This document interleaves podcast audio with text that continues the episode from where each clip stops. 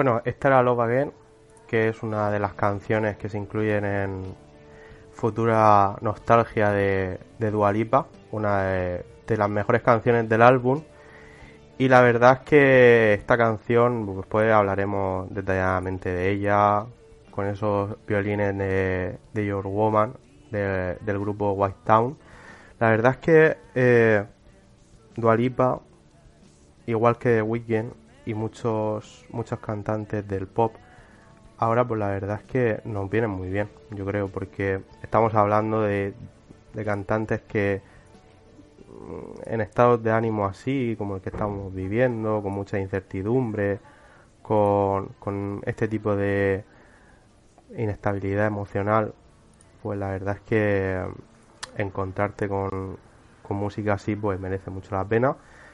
Eh, además que Dualipa de Weekend y el pop de este tipo de, de cantantes eh, es un pop muy bueno. No estamos hablando de un pop en mainstream, pero no por ello que decir que sea malo, ni mucho menos.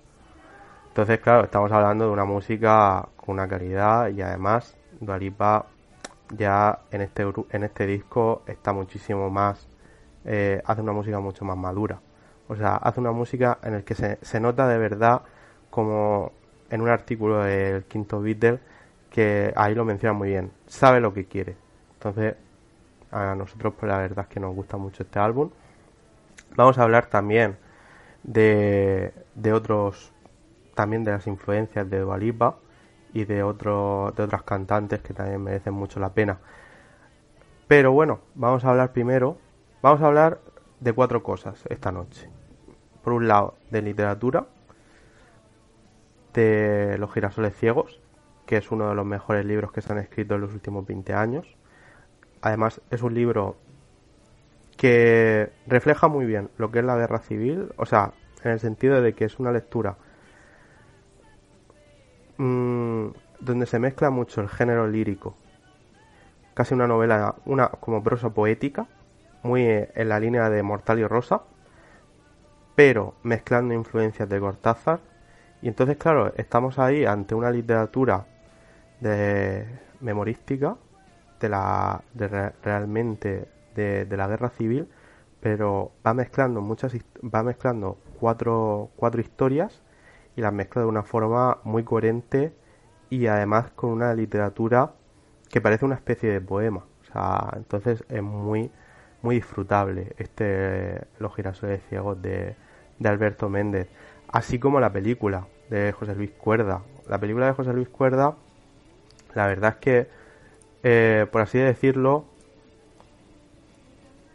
pues es una, es una película que nos recuerda mucho a La Trinchera Infinita, que es otra película reciente que la tenéis disponible en, en Netflix y que tiene mucho, tiene mucho de La Trinchera Infinita y tiene mucho de, de muchas películas que reflejan ese sufrimiento de, de aquellas personas que de esos seres derrotados moralmente y físicamente por todos los horrores de, una guerra que pues terminaría con la instauración de un régimen fascista de silencio y terror. Entonces, claro, realmente eh, lo bueno que hace José Luis Cuerda y Rafael Ascona, que son los que hacen eh, el guion cinematográfico de esta estación de Alberto Méndez, es que mm, se centran muy bien, focalizan muy bien la acción en un personaje, en el diácono Salvador. No es así tanto la, lo que es las cuatro historias que vemos en la, en la obra literaria.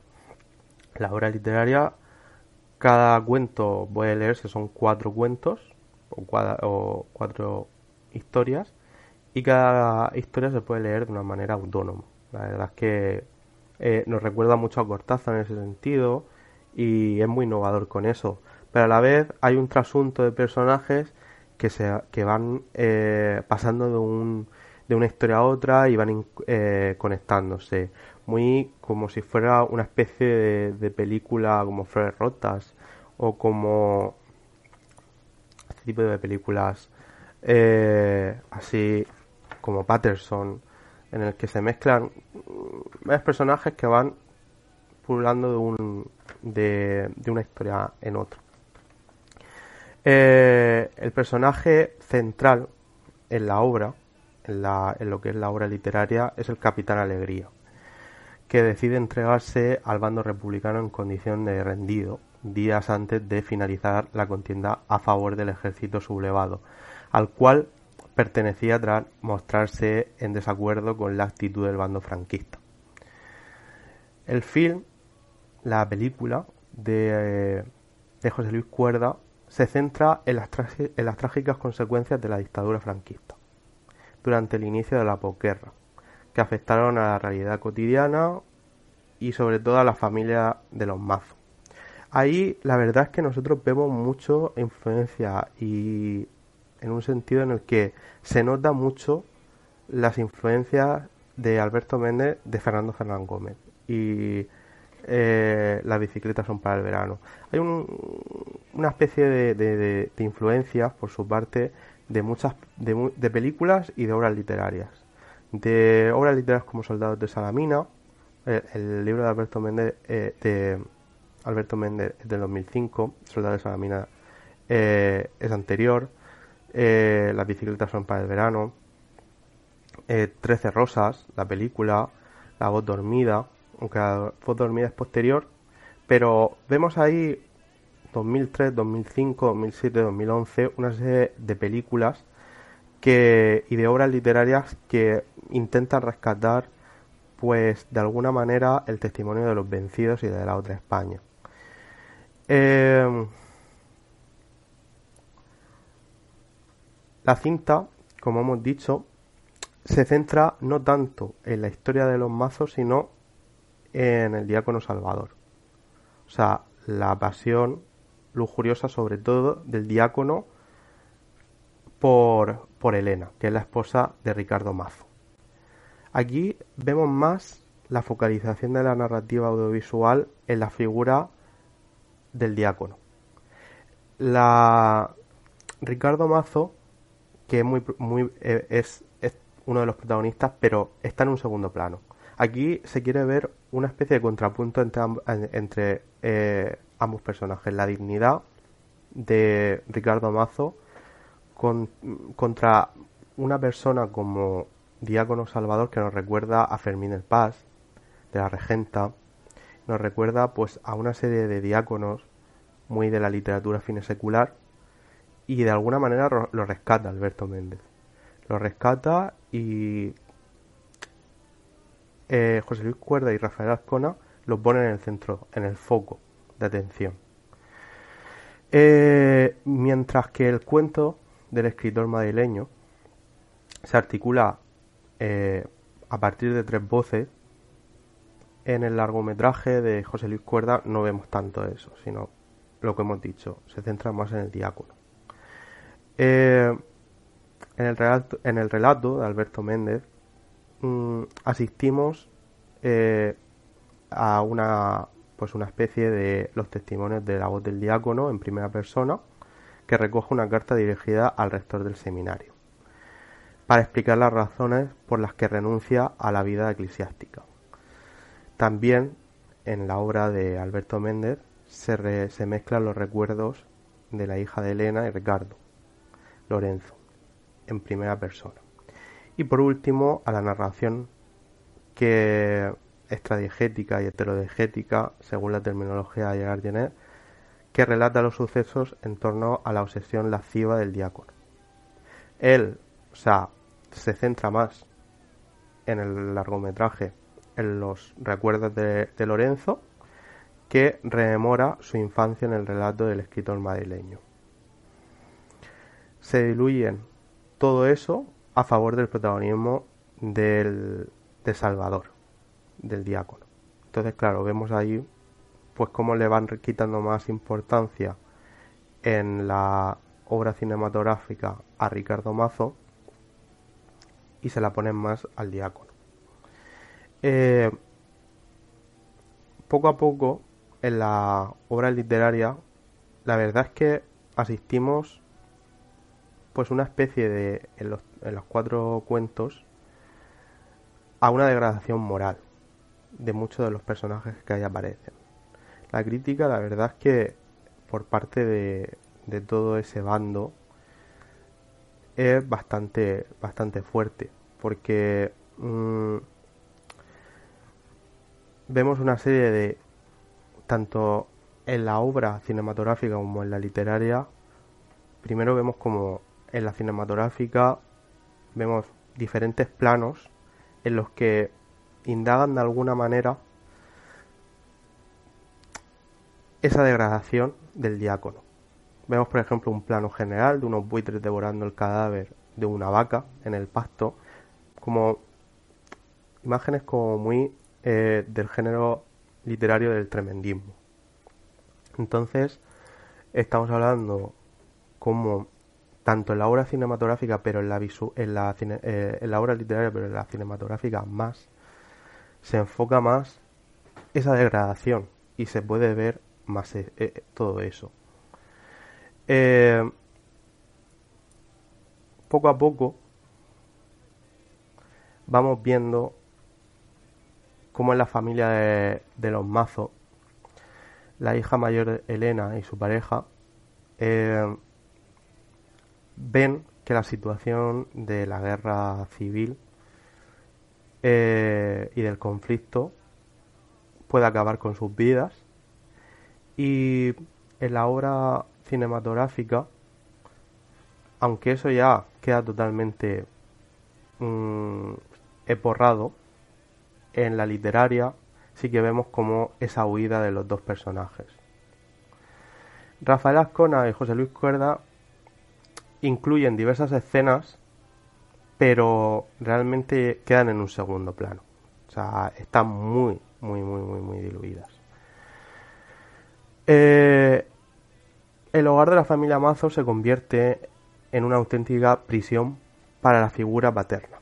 O sea, eh, es una cárcel. Llega un momento de la película que al igual que vemos con Antonio de la Torre en La trinchera infinita, que acaba convirtiéndose en una especie de topo durante 30 años, aquí con el padre de la familia Mazo pasa lo mismo. Se queda ahí detrás de eh, se queda detrás de un armario, detrás de la pared, escondido, invisible, durante toda la película, teniendo miedo de lo que sucede en el exterior, porque sabe que el exterior significa para él la muerte, y él intenta huir de esa muerte, intenta huir de, de ese conflicto que a él realmente le toca como muy secundario, pero estamos hablando de una familia en la que se mete un, diácono, tiene una sesión por esa mujer, por la esposa. Y esa obsesión lo lleva realmente a que vivamos una especie de cárcel estilo lorquiana de la casa de Bernarda Alba. Entonces, mm, poco a poco vamos a ir viendo en esa obra literaria como la perversión moral del diácono, eh, pues es capaz de destruir toda la familia de los mazos.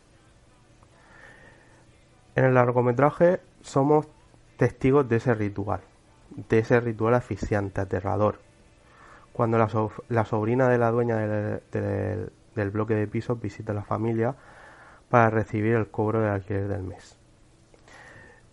Esta ceremonia se repetirá en tres ocasiones. Y vemos cómo Mm, Ricardo sufre un exilio en su propia casa. Es un exilio interior, espiritual, no es un exilio hacia otros lugares, es un exilio, es un exilio en su propia casa, como se sucede de la Torre en la trinchera infinita.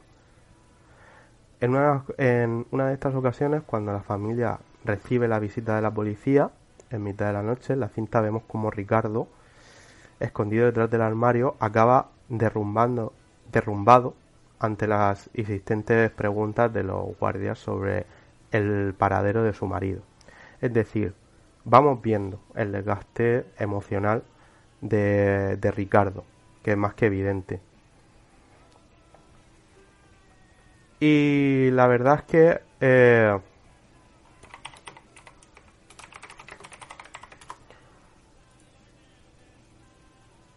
en una de estas, o sea, el padre que mm, en la vida en Orense, eh, la verdad es que ya era una vida bastante estancada, acaba poco a poco derrotado.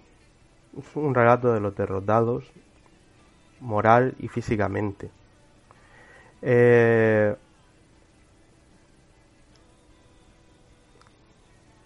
realmente en, la cinta, eh, Salvador, el diácono, mm, tras acercarse a Lorenzo para reprenderle por no cantar el himno, entonces claro, ya vemos una serie de valores en la familia de los mazos diferentes a lo que representa el diácono.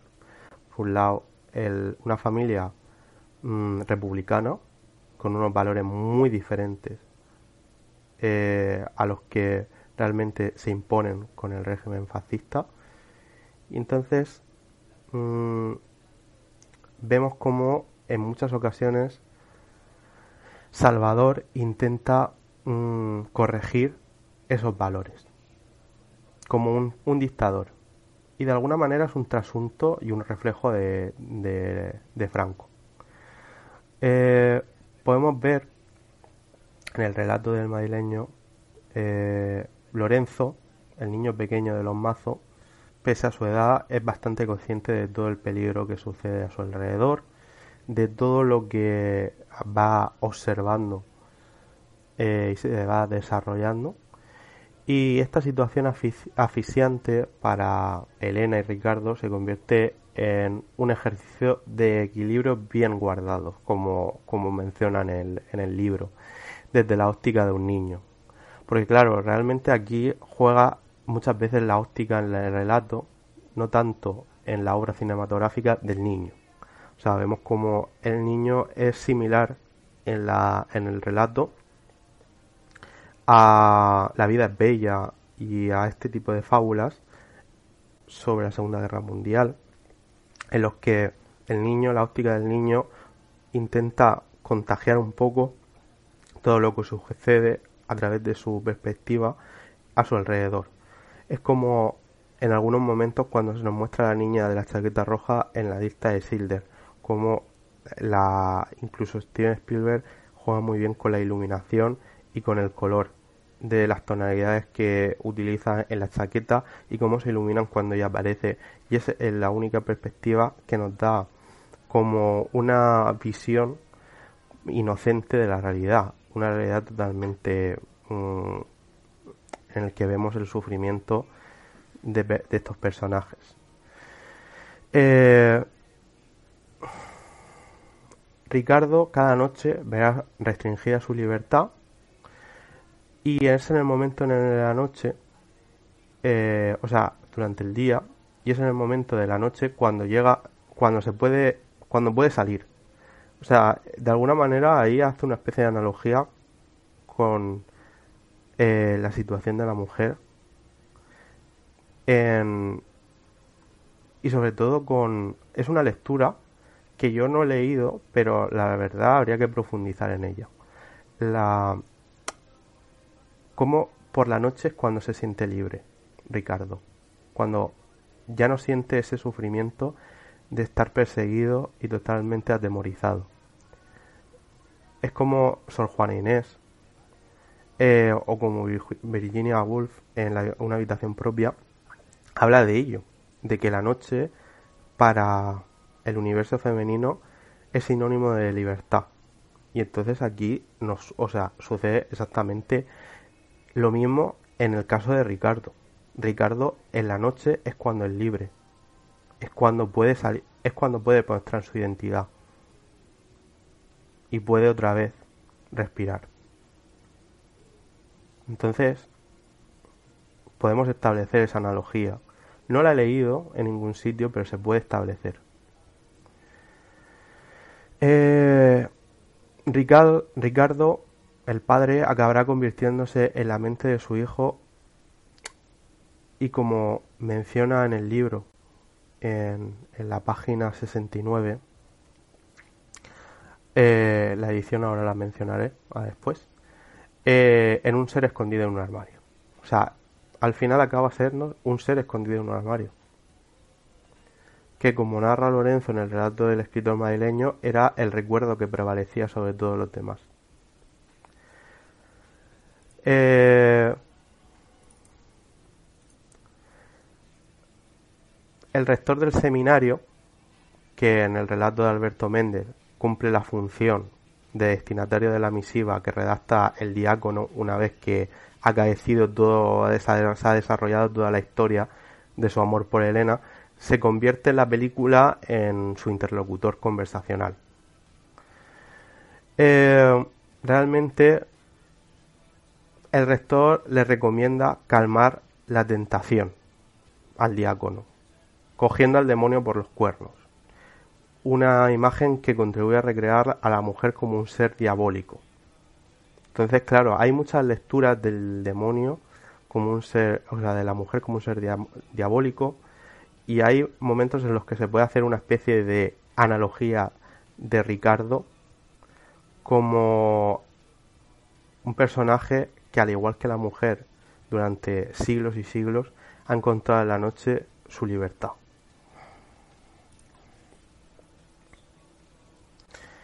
Eh, en el largometraje hay muchos momentos que se denuncia esa corrupción moral de la Iglesia durante el régimen franquista. Y el propio diácono recomendará a Elena que su hijo ingrese como seminarista para poder recibir una buena educación. Eh, de esta manera, si en la narración de Salvador, en su misiva al rector, en el relato de Alberto Méndez, eh, se hace patente que Elena fue la única razón que empujó al diácono a dudar de su vocación sacerdotal y a confundir las razones de su diaconato, en la cinta dirigida por el cineasta eh, albaceteño, en ningún momento el espectador atisba verdadera vocación en el diácono. Prueba de ello es la escena en la que Salvador se reúne con un, alfarez, un, eh, un compañero en las filas militares durante la guerra civil que caracteriza al diácono como un putero, años atrás cuando servía como soldado del ejército sublevado. Realmente vemos esa Alberto Méndez lo hace muy bien. En la, en la cinta de eh, José Luis Cuerda también, pero incluso Alberto Méndez lo enfatiza más. El hecho en sí de la crítica al poder o al estamento, bueno, al estamento, al grupo eclesiástico. O sea, a todo lo que es el diácono y a toda la iglesia. Como un círculo perverso que se basó y se sustentó en el régimen para sobrevivir y para alcanzar más poder en la sociedad. Igual que realmente la Edad Media. En algunos momentos en la historia de la sociedad, eh, la Iglesia se ha, ido sustentando en los regímenes políticos, en los sistemas políticos que estaban en ese momento para sobrevivir es una relación como una especie de... Mm, es una relación, es una, un estado de putrefacción y es una relación parásita por parte de la iglesia a lo largo de la, de la historia. O sea, eh, entonces podemos ver en muchas ocasiones cómo la iglesia se ha ido aprovechando como un parásito de pues del sistema político que estaba en ese momento. Vamos a ir ahora después mostrando diferentes escenas y diferentes momentos de la película en comparación con la obra o la obra literaria de Alberto Méndez. Porque así podéis ver un poco y podemos comentar cosas de la película y así lo veis un poco más claro como el padre de la familia Mazo es como Antonio de la Torre, una especie de topo que vive en su en su en su casa pues confinado, como ahora vivimos, en una especie de cárcel en el que no existe realmente la libertad para él, solamente en la noche y en algunos momentos ni en la noche puede llegar a, encontrar esa paz que tanto ansía durante el día. Entonces, eh, realmente hay muchos momentos, como hemos dicho, en los que se, hace ese símil de, del diablo, de la mujer como un diablo, y, de, y realmente lo enfatiza bastante tanto Alberto Méndez como José Luis Cuerda. Eh, Ricardo querrá huir de esa situación para no seguir viviendo en esa ratonera. Realmente de ahí que mm, en muchos momentos de la película vemos como Lorenzo y sus amigos mm, ven como el único cine que se proyectaba en esos momentos era mm, para el público adulto y era el permitido por la autoridad eclesiástica. Entonces realmente hay muchos momentos en los que se ve esa crítica. Eh, Ricardo, vamos viendo poco a poco cómo se va derrumbando y en la obra cinematográfica, la verdad es que José Luis Cuerda lo hace muy bien, porque poco a poco la película se vuelve más fría, más oscura. Y en estas, en estas escenas nos trasladan eh, a las dos mitades que se componía el cosmos de Lorenzo, de, realmente durante su infancia. El ruido y silencio, la luz y la oscuridad. El propio diácono cuando visita por primera vez a Elena en el espacio del hogar, se referirá a ella como un girasol ciego, de ahí el título. Muchas referencias bíblicas y religiosas que podemos ver en la película. Referencias cristianas. La verdad es que en el relato de Alberto Méndez, Salvador queda desde el principio hipnotizado por la belleza de Elena y ahí es cuando comienza la obsesión por ella ahora es ella realmente a quien dirige su atención, el diácono y todas las ceremonias religiosas, divinizada gracias a los versículos del Cantar de los Cantares. De ahí que en la cinta Salvador se decida a expresar frente a Elena sus deseos de formar una familia algún día. Vemos como, al igual que Fermín Paz en La Regenta, vemos realmente la misma, el mismo proceso del diácono que se pervierte moralmente por un amor lascivo que lo lleva a una situación que va en contra de sus principios éticos que por los que se ha educado.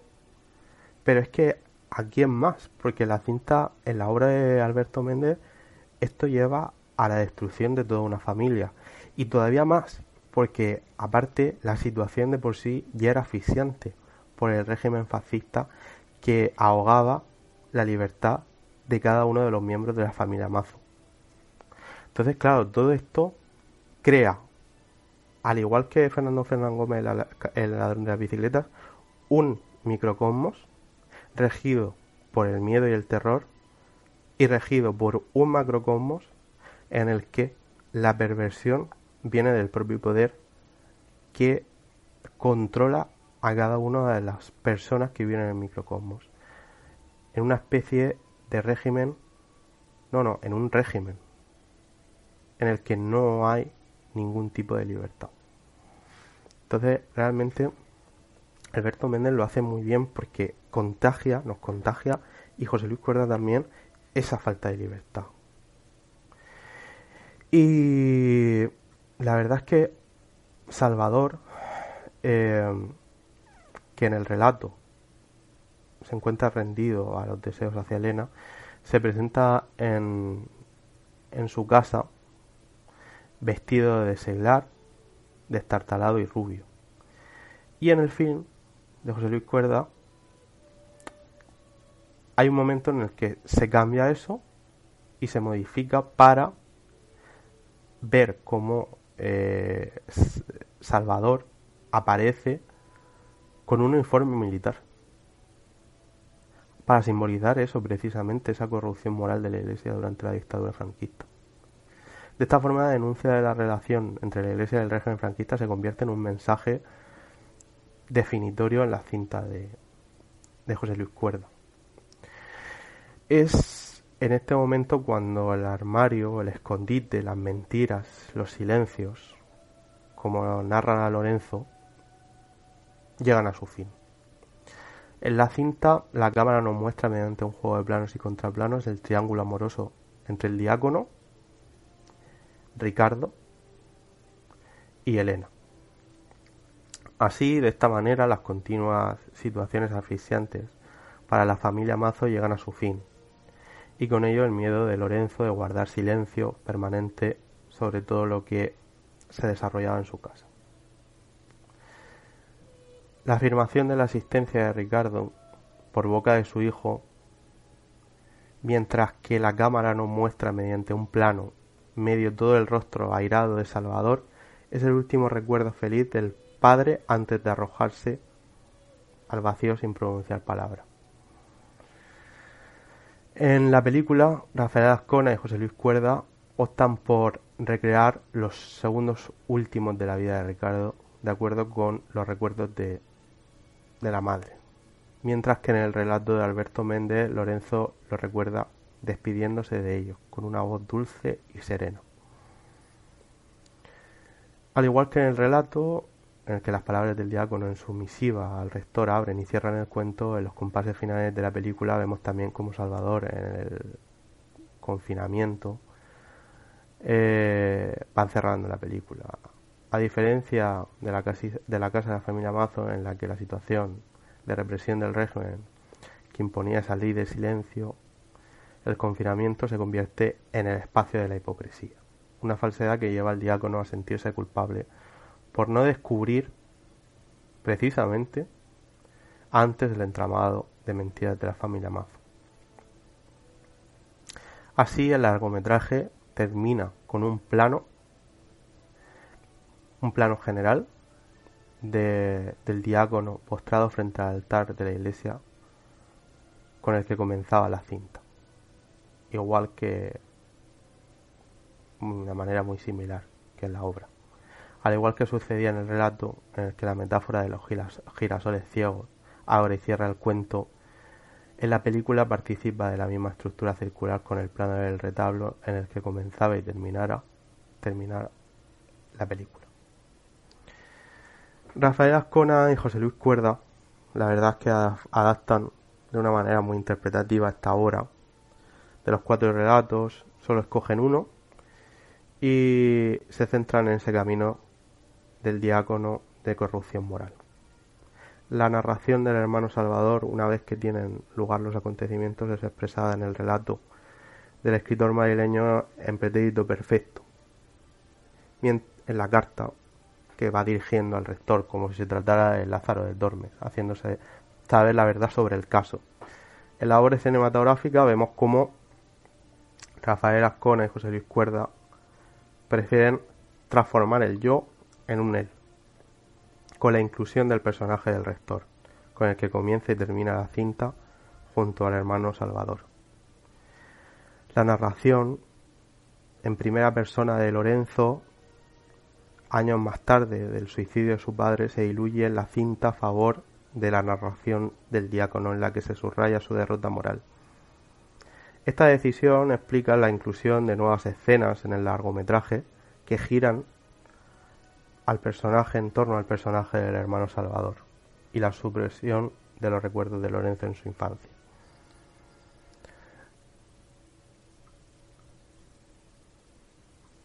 Ahora bien, mm, el relato, el segundo relato de la obra del escritor madrileño en el largometraje, pues la verdad es que poco aparece, no, aparece mucho en torno al progresivo deterioro eh, físico y anímico que sufre el personaje protagonista.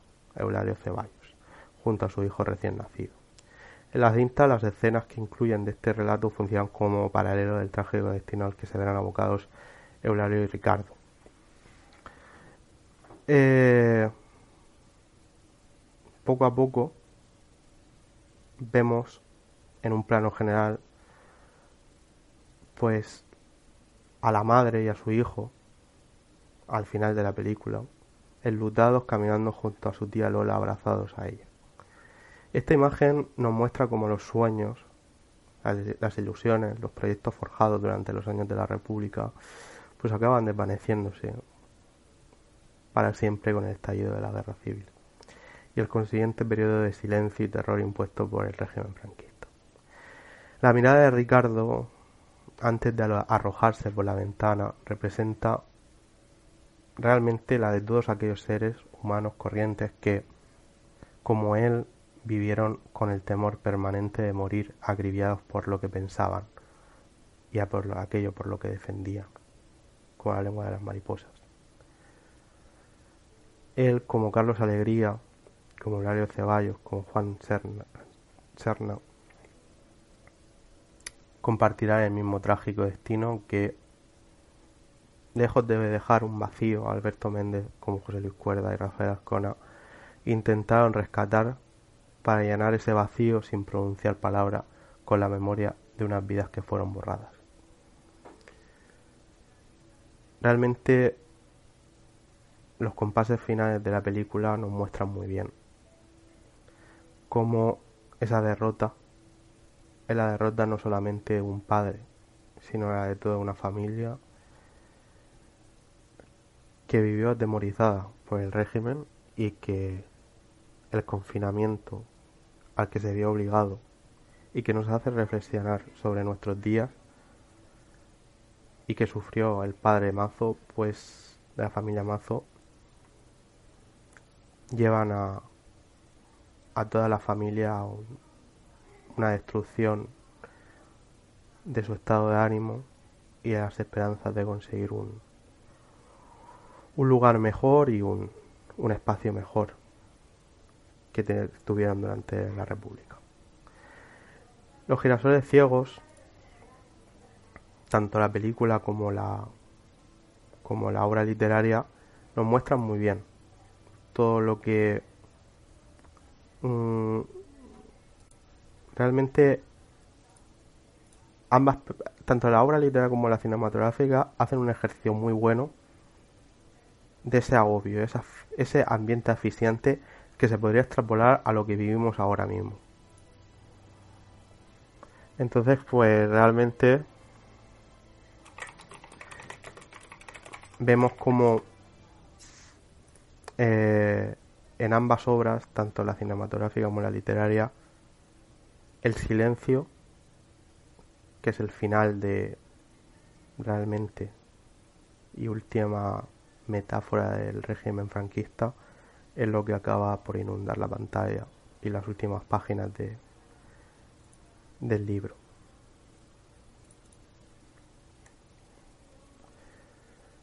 Y bueno, vamos a hacer una pausa musical.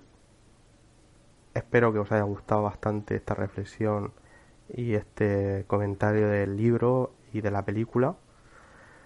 Ambas, la verdad es que invitan mucho la comparación y hacen nos llevan a un ejercicio muy bueno, cómo eh, la literatura se traslada a la pantalla y cómo la pantalla va tomando muchos referentes de la literatura. En una relación, eh, en una síntesis, la verdad es que en el que en el cine podemos encontrar tantas y tantas cosas y un lenguaje tan rico que es imposible que un día nos pudiéramos aburrir de, él. Vamos a, a dejar una pausa y musical con una de las canciones que estoy escuchando bastante estos días y que y que bueno es una de las de el último disco de Strokes y que se llama Eternal Summer.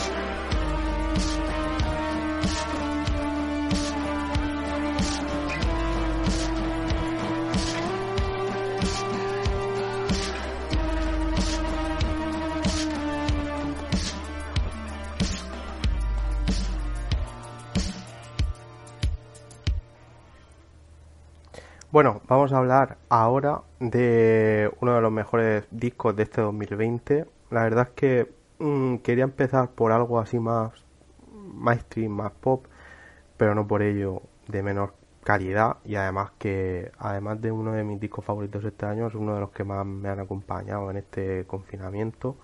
Me ayudó, o sea, gracias a él conocí, aunque ya la conocía, a una de mis mejores amigas ahora, que es Sara, que también está en este proyecto.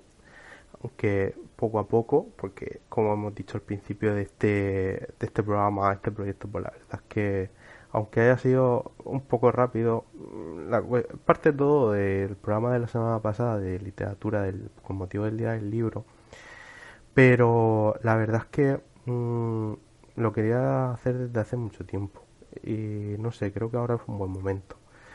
Somos una generación, todos los que, este, que queremos colaborar, participar en este proyecto, que está constantemente viendo cómo sus sueños se van desvaneciendo y van desapareciendo. Y entonces pues yo creo que esto es motivante. De alguna manera es un ejercicio por nuestra parte de amar nuestra profesión y amar las letras, la música, el cine y la filosofía, que son nuestras pasiones y que son lo que nos acompaña cada día y es lo que me da sentido, le da sentido a mi vida.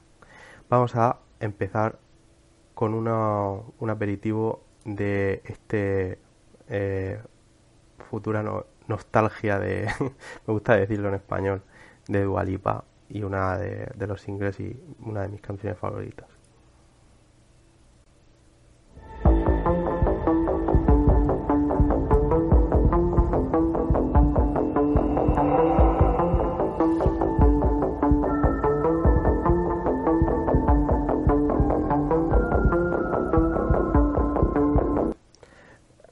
Vamos a empezar a analizarlo ya lo que es el videoclip desde un principio. O sea, tenemos que ver poco a poco.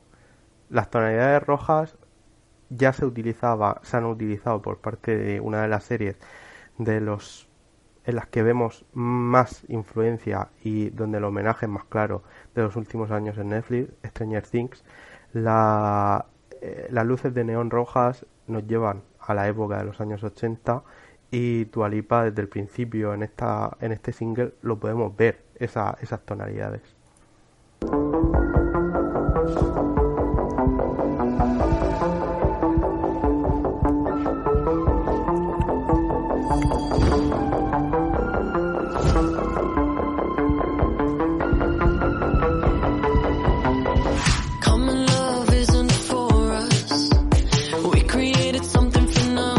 La mezcla con los dibujos, la verdad es que mm, aparece en muchos de las... Hay uno de, uno de mis DJ favoritos que es DJ Kavinsky, que es francés y que mezcla mucho en su contenido visual los dibujos con y es todo su música en el disco, el único disco que tiene que es espectacular, lo voy a dejar ahora en el chat. Eh, mezcla mucho los dibujos y el estilo de, ese eh, mm, anime pero en este caso de dibujos, con eh, el estilo audiovisual de los 80. Y aquí también lo podemos ver, también en el Kill Bill, Kill Bill Volumen 1.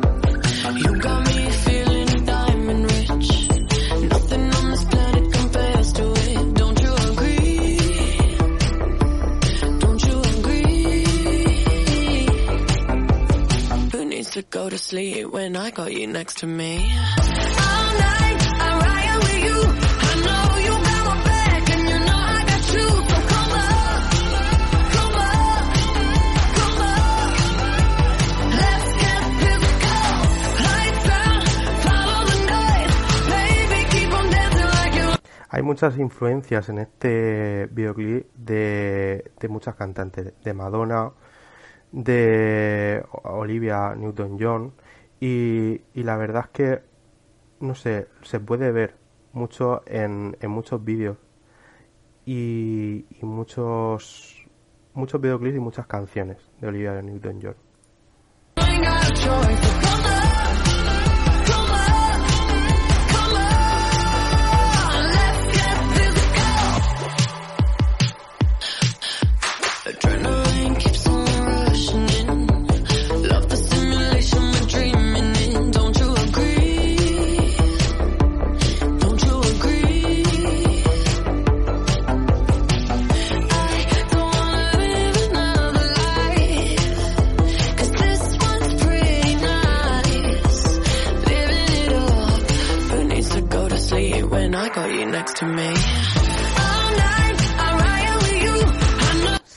Como al principio empieza con el rojo y va cambiando de paletas de colores. O sea, va después con el azul, rosa, verde, va cogiendo después el amarillo y va cogiendo una serie de... va creando una paleta de colores muy definida y que durante todo el videoclip se ve muy claro. O sea, se ve muy bien el mensaje, ese estilo ochentero en el que, aunque los 80 siempre se mezclaban muchos colores, pero realmente eh, hay muchas influencias de, de Madonna en este videoclip.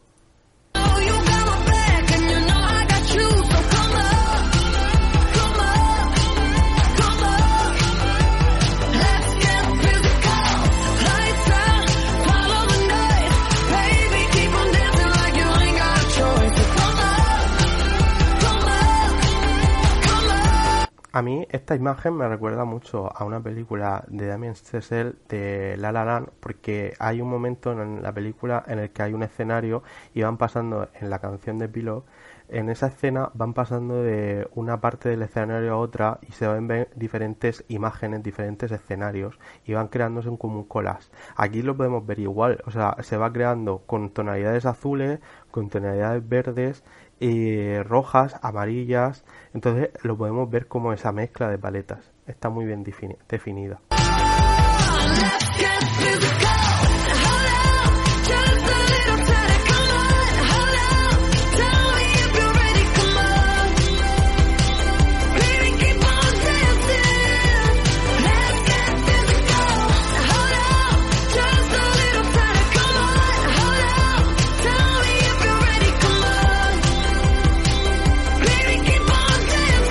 Tenemos que tener en cuenta que en Futura Nostal eh, Nostalgia Futura hay una serie de canciones que nos van aquí podemos esta es la canción 4 y desde el principio se ve ese recorrido sentimental de, que nos plantea Dualipa desde como una especie de crisis ruptura crisis amorosa como después va incrementando cómo esa crisis amorosa vuelve eh, en una especie de reconquista y cómo al final eh, queda totalmente desengañada en el sentido en el que, como la canción que termina el disco, los chicos siempre serán chicos. Entonces, realmente hay como una exaltación de la mujer como un, un sujeto totalmente eh, individualizado del hombre en el que no necesita en ningún momento y realmente favorece mucho la lectura feminista este, este disco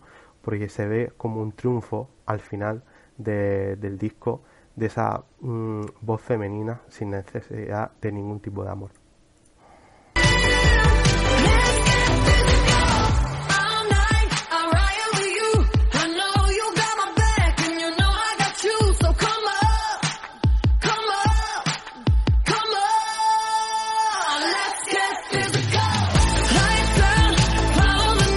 Aquí podemos ver ya la explosión de colores en el que si hasta el minuto 3 había unos los colores muy definidos, aquí ya vemos como la mezcla de colores es realmente ya definitoria en los últimos ya minutos de, de la canción. el último minuto de la canción la mezcla es total.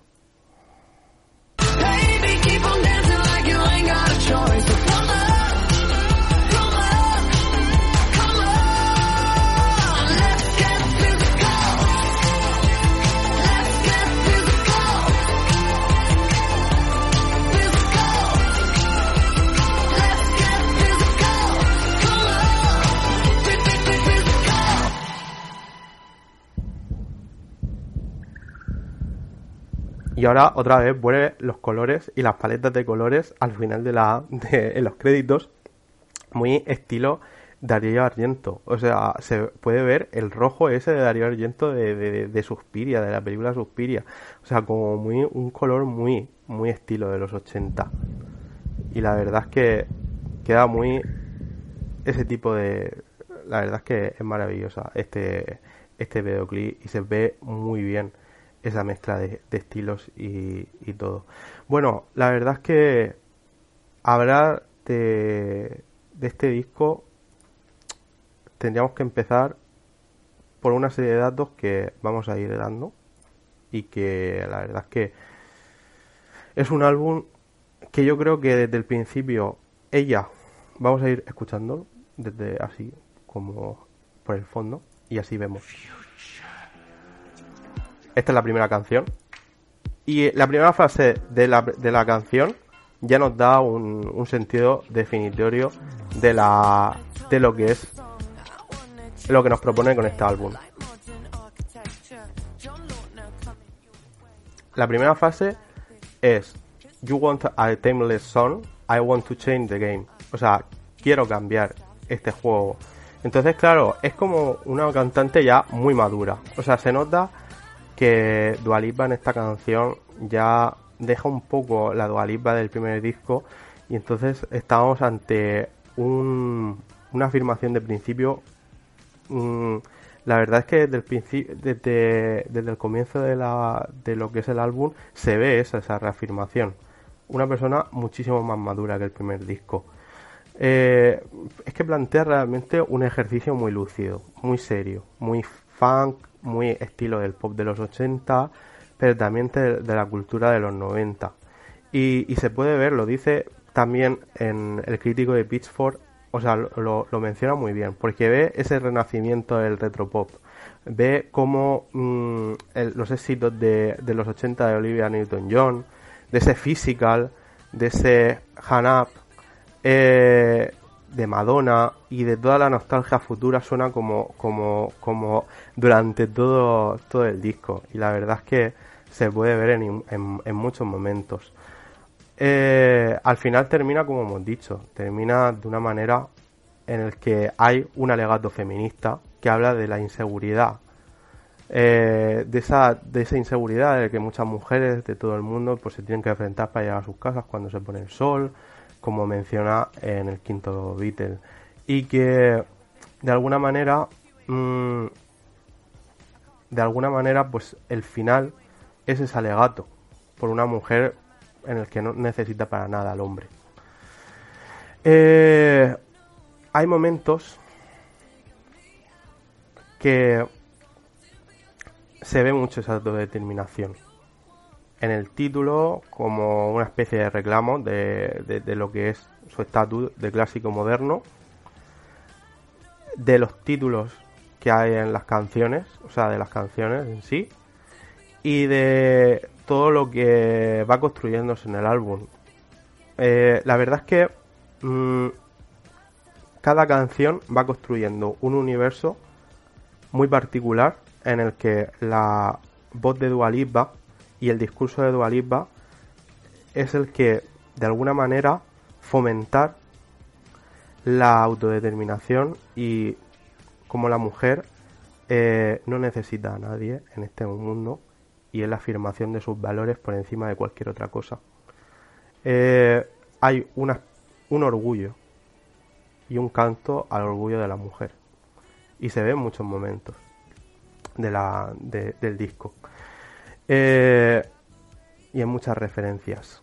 Es, la verdad, pues una confirmación de lo que ya habíamos visto en el primer disco.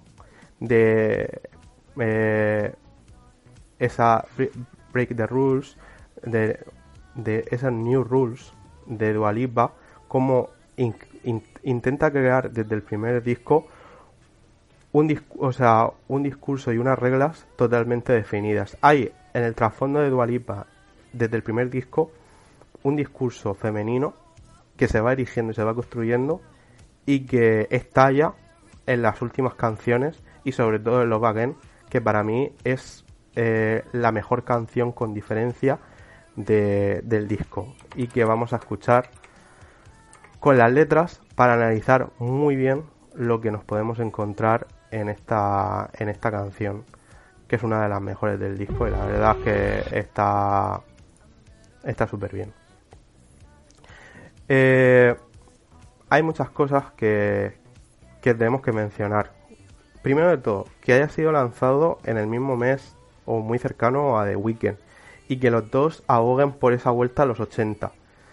Como el estilo de los 80 de Olivia Newton-John, ese componente retro, se va, va resonando y cómo esa obsesión del culto al cuerpo que hemos visto en la de Physical. También en el tercer single, en Break My Heart, eh, se hace esa como una especie de homenaje, reviva el disco de los primeros años de, del, del 2000. Y van apareciendo muchas referencias, va apareciendo referencias de los años 80, de los 90 y del 2000. Va haciendo un recorrido por las últimas décadas. Y la verdad es que es un canto de amor por esas décadas desde los 80. Eh, este segundo disco, la verdad es que mm, ya va más o menos viendo lo que realmente nos puede llegar a ofrecer Dualipa.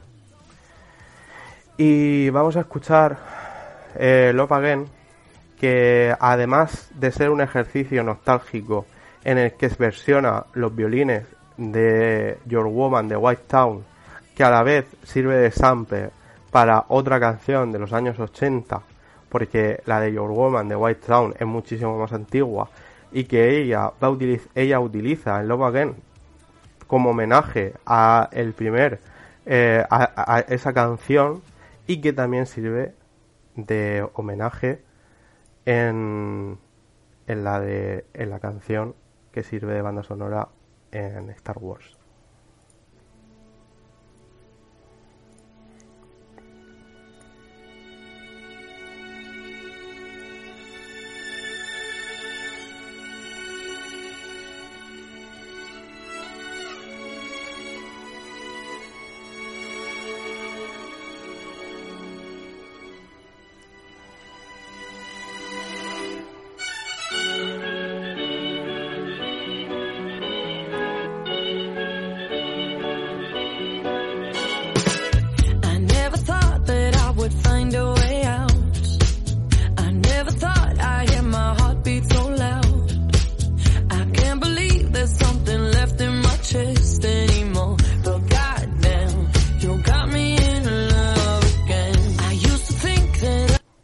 Veníamos de unas canciones que como el como eh, las anteriores en las que hay otra vez un proceso de reconquista, de otra vez de enamoramiento, de otra vez me quedo como en Hallucinate prendado por ti, de otra vez vuelvo a sentir cosas por ti y el Love Again se da otra vez, se da ese triunfo y es la cúspide del álbum. Pero después eso cambia en la canción 9 y en las últimas dos canciones hay un tono totalmente diferente que rompe con el resto del disco. Y en la canción última pues es una genialidad porque realmente el discurso que hace, el alegato que hace es, eh, es buenísimo.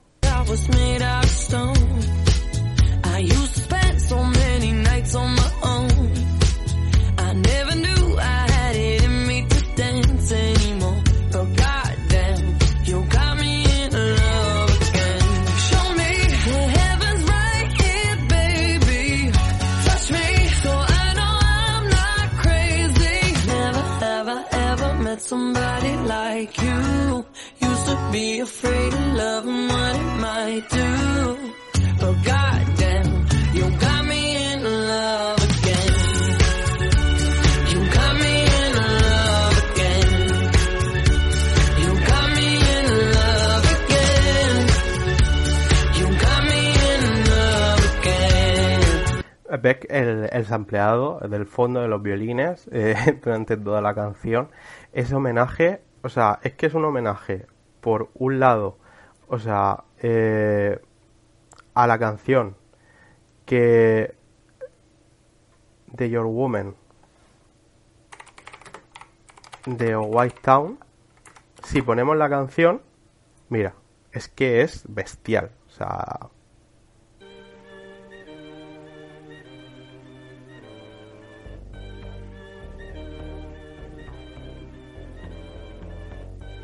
canción que es de los del año 1997 del álbum Women in the Technology.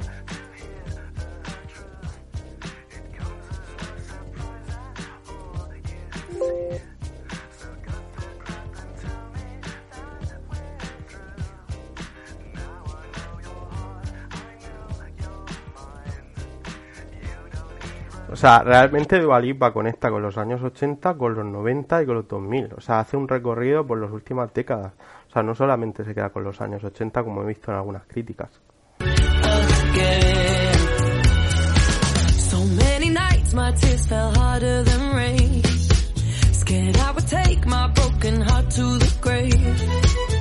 I'd rather die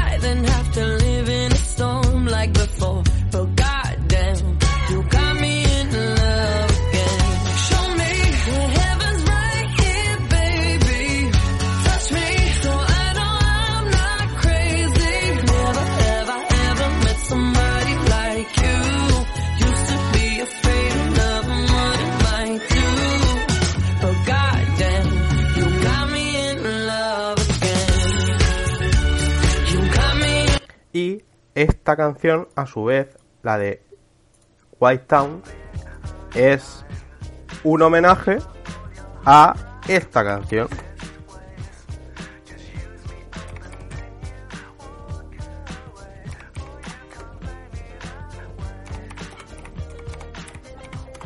Que estamos hablando de...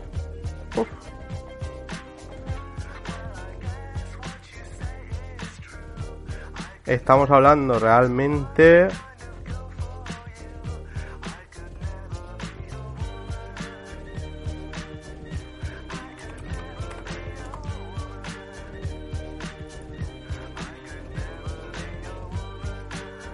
de 1932. O sea, la canción original es de 1932.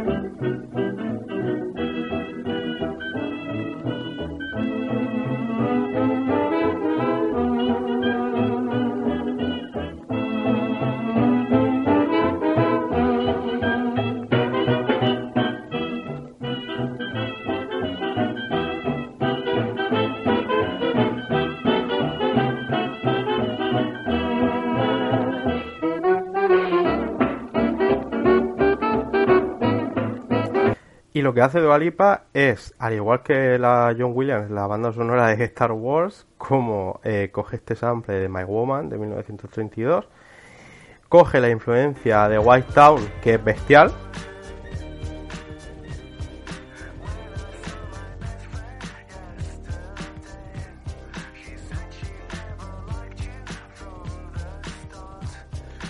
y termina su recorrido con.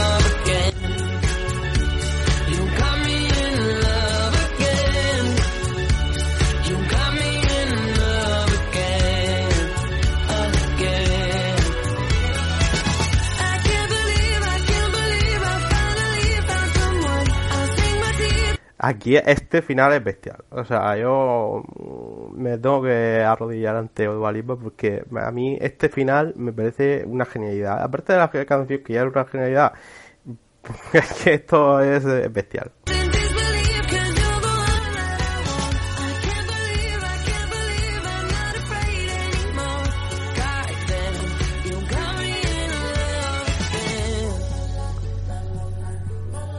Tengo ganas de que llegue el videoclip de esta canción. Porque esta canción, cuando se escuche más en la radio y todo, va a ser la canción para mí de este verano. O sea, si yo, si se hace un, videoclip de esta canción, eh, un single de esta canción, va a ser bestial.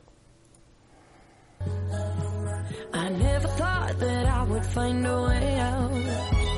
I never thought I'd hear my heartbeat so loud.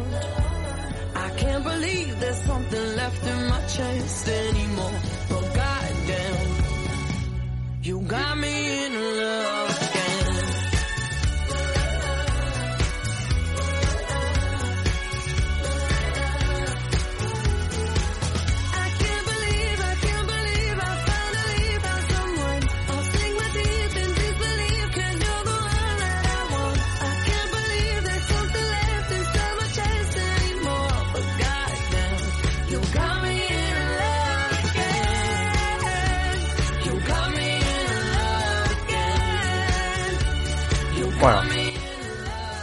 las letras, la influencia, Madonna, la época del MTV de los años 80, todo se puede ver en esta en esta claro, después empezamos con una canción que rompe completamente, aunque sigue por el mismo estilo, pero ya rompe ese, ese espíritu del, de lo que es el amor que tenía en Love Again. O sea, y aquí el WWE no lo puede, o sea, nos lo muestra desde un principio. Ya es diferente en muchas cosas. O sea, pasamos de Physical, que era un- una canción súper colorida, las paletas de colores. Aquí ya vemos un poco de menos, de menos color. Que conecta mucho con.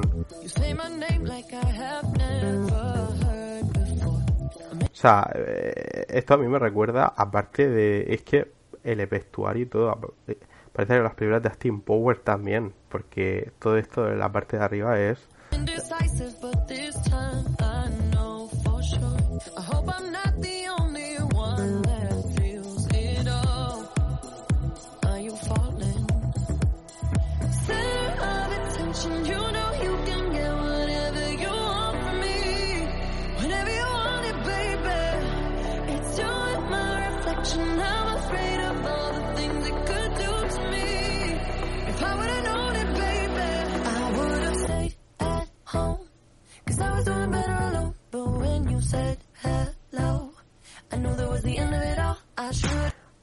Eh, vemos el discurso que se había ido formando poco a poco en las canciones.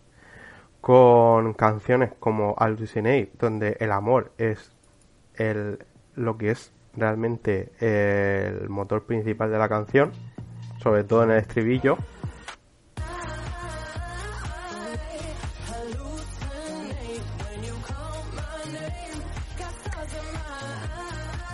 Y el final, cómo se ha ido poco a poco formando ese discurso. Esto que hay resonancias de Lady Gaga y de Bad Romance y de y de muchísimas de las canciones de Lady Gaga desde el de su primera época y cómo cambia.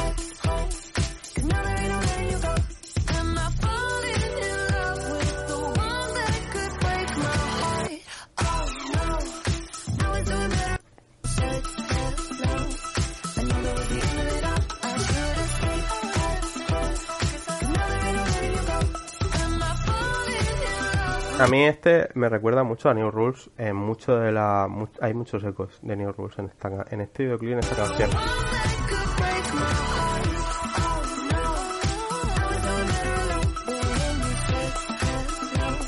Realmente, chicos, es que no vemos en ningún momento. Otra vez es el discurso de ella y la protagonista la lleva Dualipa en todo momento. Y él queda en un segundo plano. Él queda en un segundo plano completamente. Y el final de, de, la, de lo que es el disco ya se termina de definir ese final. Con Good in, Bed, que es una canción muy festiva en el que hay como una especie de jolgorio de amigas de Dualipa con Dualipa, con ese, esa construcción del sujeto que va construyendo a lo, a lo largo de la, del álbum y que aquí pues se puede ver muy bien y de ese tono de festividad otra vez como de triunfo. Es el triunfo de Dualipa y de la mujer por encima de cualquier hombre y cualquier necesidad de estar con él.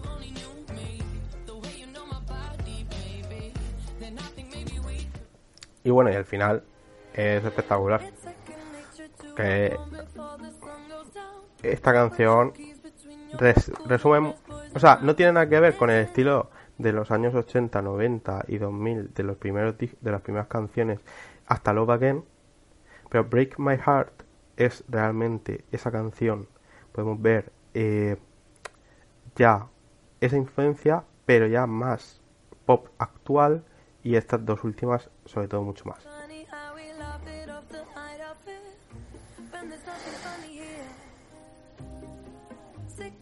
tuition that they taught us so we won't freak out.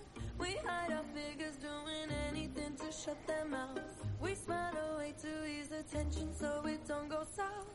But there's nothing funny now. When will we stop saying things? Cause they're all listening. No, the kids ain't alright.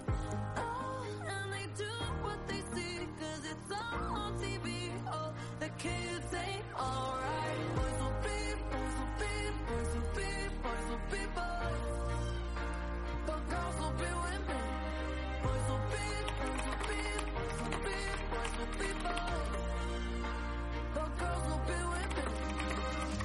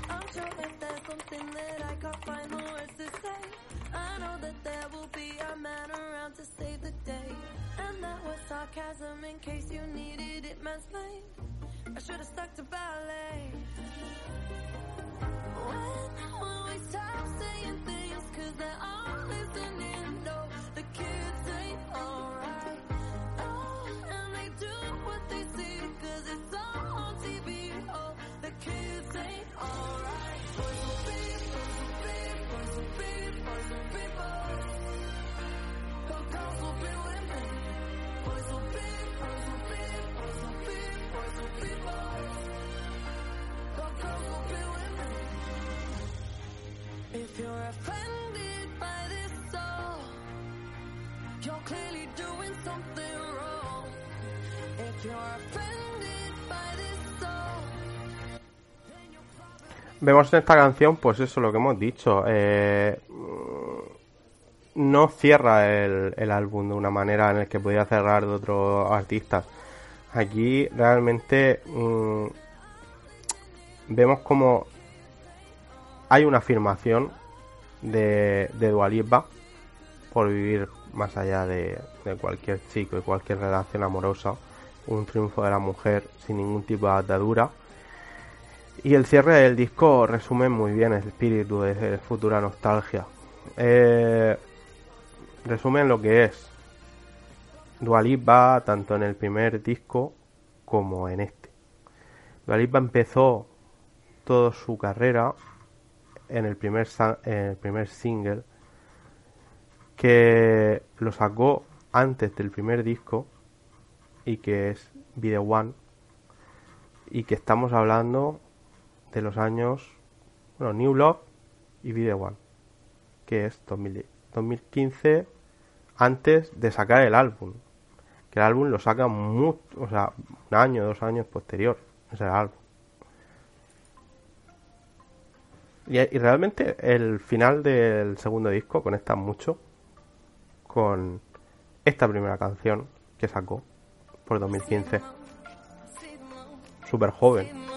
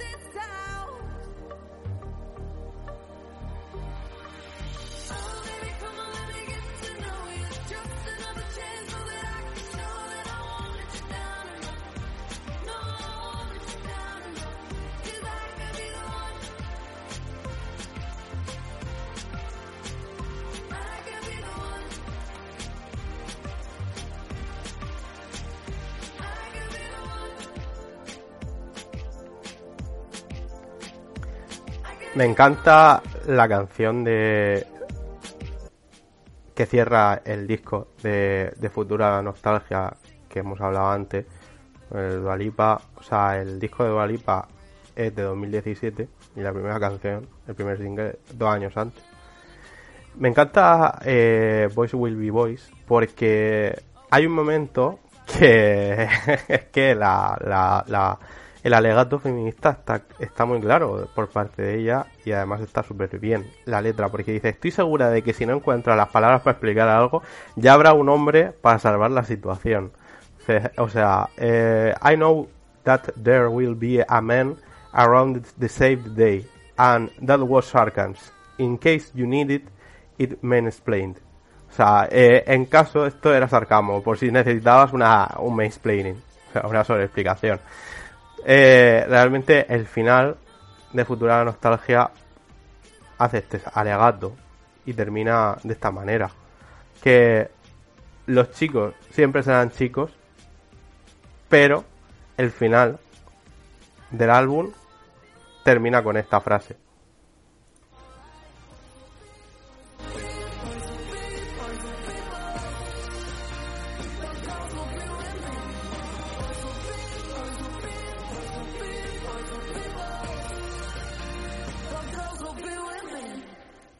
Los chicos siempre serán chicos, pero las chicas siempre serán chicas. Ese es al fin y al cabo el resumen de Futura Nostalgia. Espero que os haya gustado y espero que lo escuchéis mucho porque es uno de los mejores álbumes de este 2020.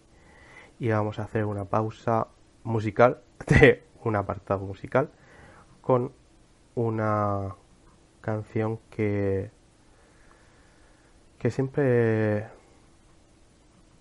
me apetece ponerla porque es una de mis canciones favoritas y en este primer programa pues hay que escucharla siempre a María Arnal, que en 2017 nos regaló el mejor álbum español junto a Vetusta Morla eh, y nos regaló un cántico cómico como el de Ernesto Cardenal en Tú que vienes a rondarme.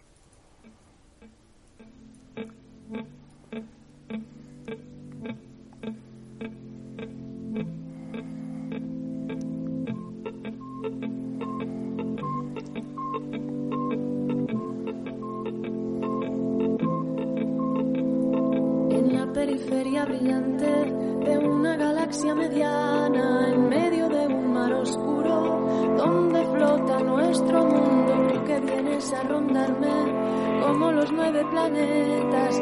Parece que cuando bailas llueven miles de cometas, tú que vienes a rondarme.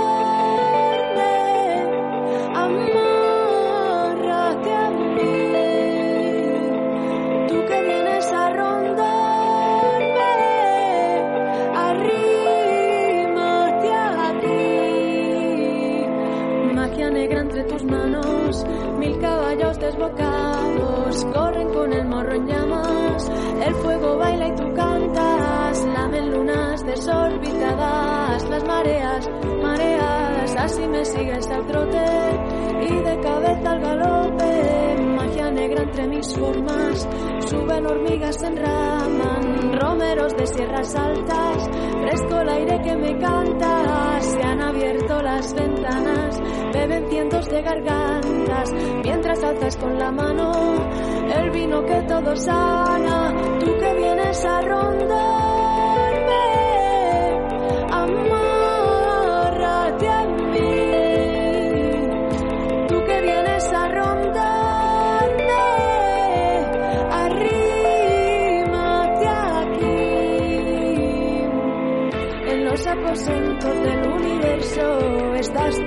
Mi piel se llena de chispas que saben a flores y a lenguas, magia negra entre tus manos.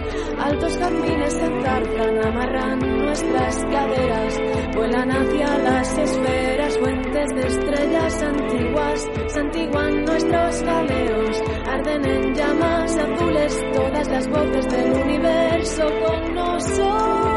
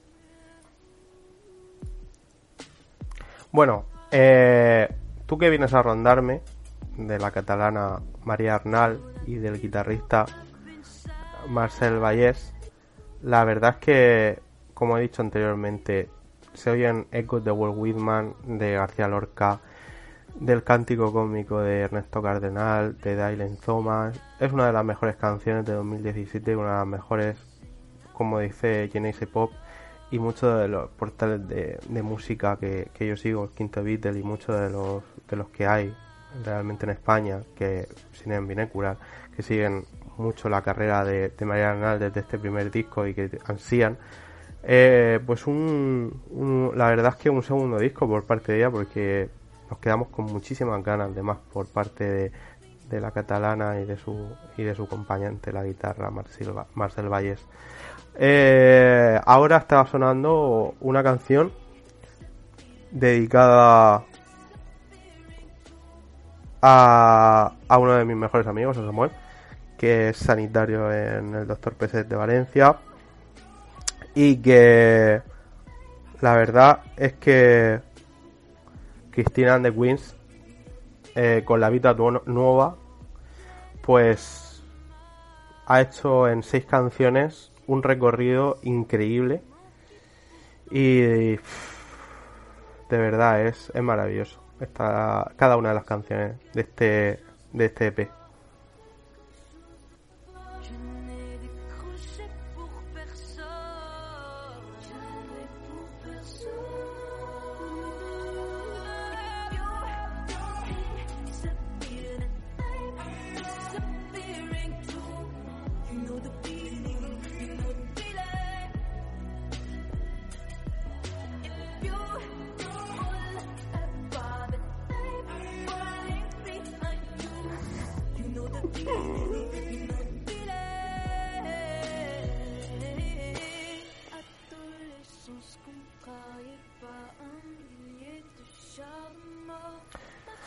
Bueno, vamos a hablar en la tercera sección y yo creo que puede ser que a lo mejor hablaremos también de, un poco de Ariel. Lo que pasa es que me apetece más hablar de esta película, Midsommar. Midsommar.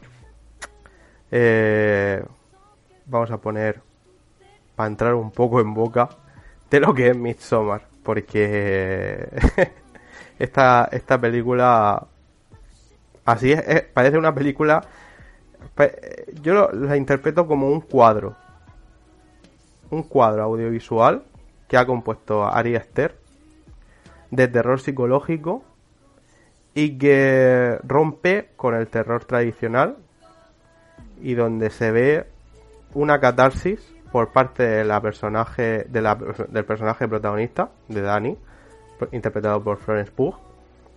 Vemos esa catarsis del personaje a lo largo de la película que establece una analogía entre lo que sufre ese personaje, lo que vive en esa secta y la eh, catarsis de dependencia humana, de bien, de miedo al abandono y de aceptación de lo inevitable.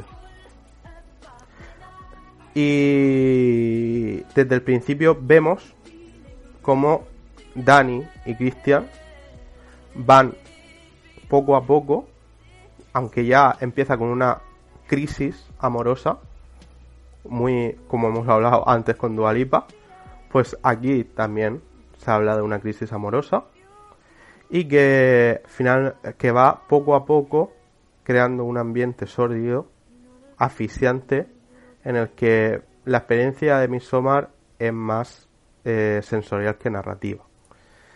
Y a mí la verdad es que hay una canción de que me recuerda mucho a esta película y que me crea este ambiente bucólico en el que hay en el que se va un se va creando esa angustia del personaje protagonista. Eh, y que hay varias canciones pero yo creo que esta para mí es una de las mejores en el que en el que va creándose eso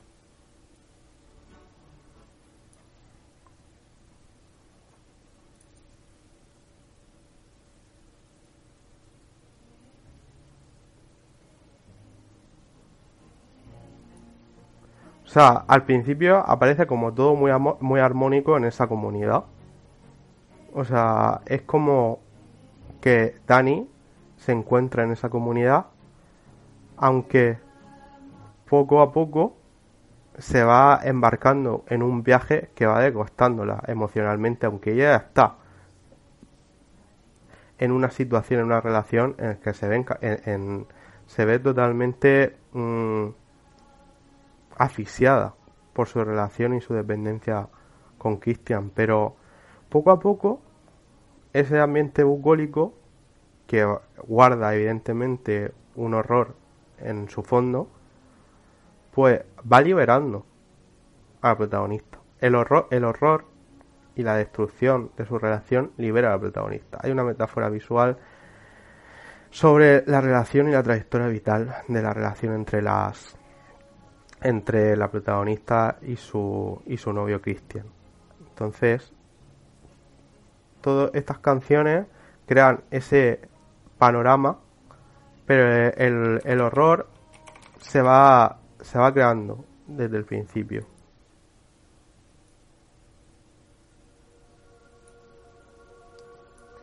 Eh, desde el mismo inicio vamos observando esa brecha. Vamos observando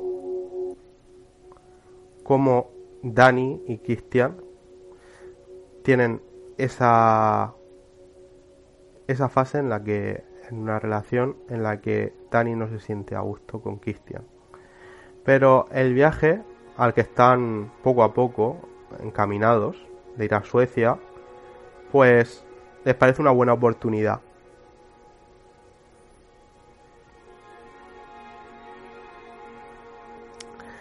Eh, nos están una, un amigo nos comenta, la verdad es que tiene muchas influencias de muchas películas, ahora las vamos a ir comentando.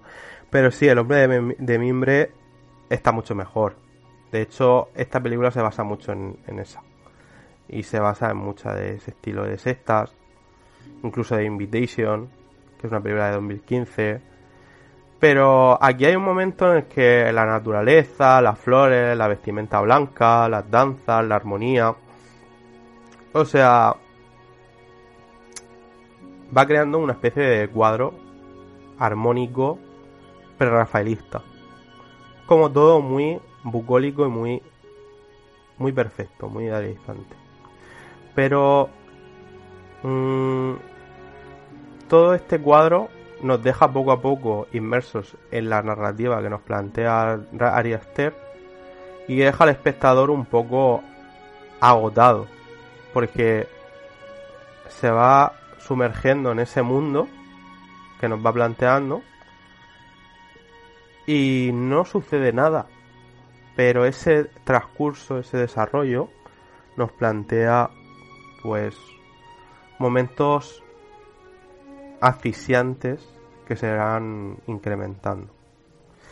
El director, la verdad es que eh, utiliza una vestimenta eh, todo lo más puro posible y una armonía en el que el efecto mm, del colorido crean un, lenguaje. Eh, vemos así diferentes elementos desde el principio que nos invitan a ese, ese ambiente bucólico como si fuera eh, una de las de los sonetos de Garcilaso o una de las de, sus églogas. Faltan como incluso mm, una especie de ninfa para, para llegar a crear ese cuadro pero pero realmente nos llega a nos invita a establecer hasta una analogía con, con Garcilaso y las églogas.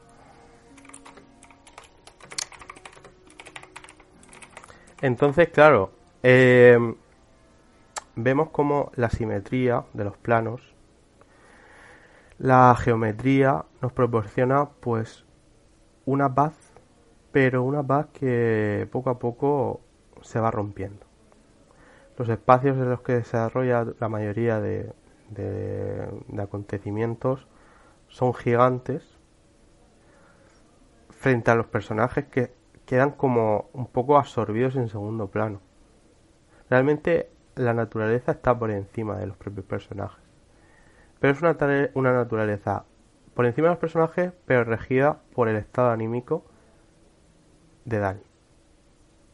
Todo se rige por su relación. Dani. Entonces, claro, realmente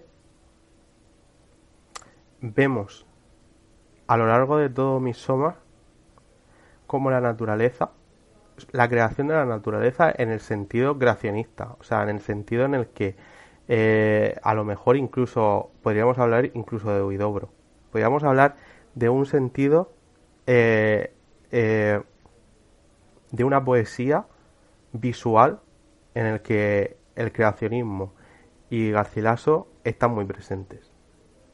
En, en muchos planos y, en el lenguaje poético que nos plantea y en el lenguaje cinematográfico que nos plantea eh, el director. Y hay una forma de, obser- de, de absorción, de absorción, de anulación del individuo, que queda pues como, un juguete.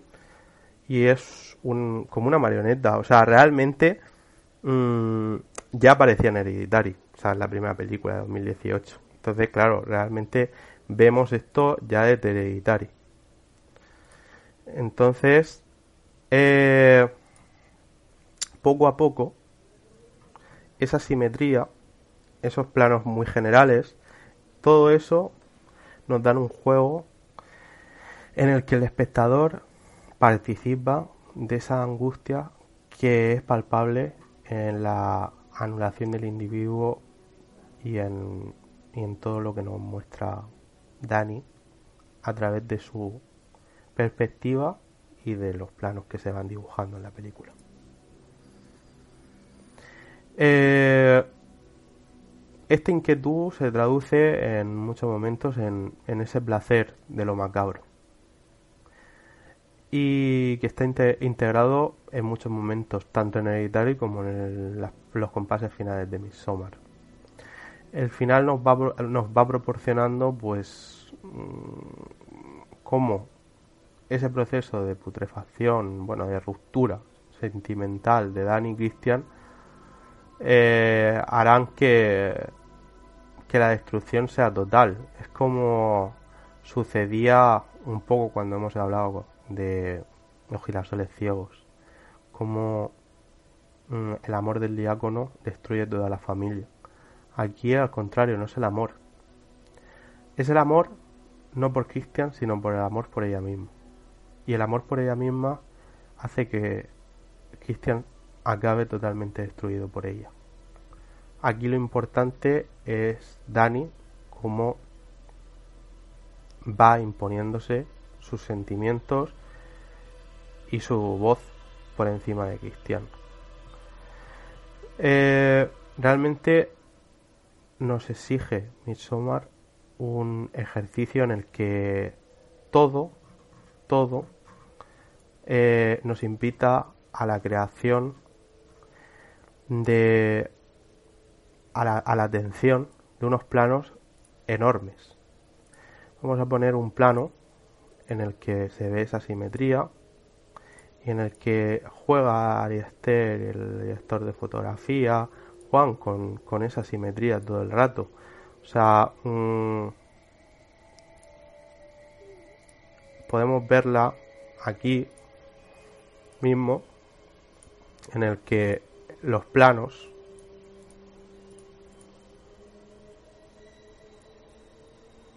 es totalmente un plano simétrico en el que eh, la danza, la naturaleza están por encima del individuo.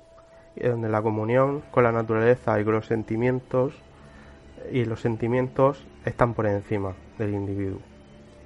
Entonces vemos en muchos momentos de esta película cómo eso se va traduciendo en una independencia mayor del personaje protagonista. De un personaje femenino que como pasaba con Dualipa en Futura Nostalgia va imponiéndose al personaje masculino. Eh, Midsommar bebe de muchas, de muchas películas. De El hombre de mimbre, de la primera película, de muchos cuadros prerrafaelistas, incluso de Wes Anderson, en algunos momentos esa, esa, esa simetría. Eh, es un estilo para una película de terror no estamos muy acostumbrados. Hay un cine de terror en los últimos años que nace a partir de Babadook, incluso un poco antes, que apuesta por el terror psicológico, por películas en las como It Follows, como La Bruja, como Midsommar, en las que el terror psicológico está por encima del terror de los sustos americanos que estamos acostumbrados.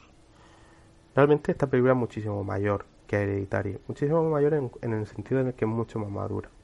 Una película en la que Ari Aster va a una un cine mucho más alternativo, independiente que Hereditary.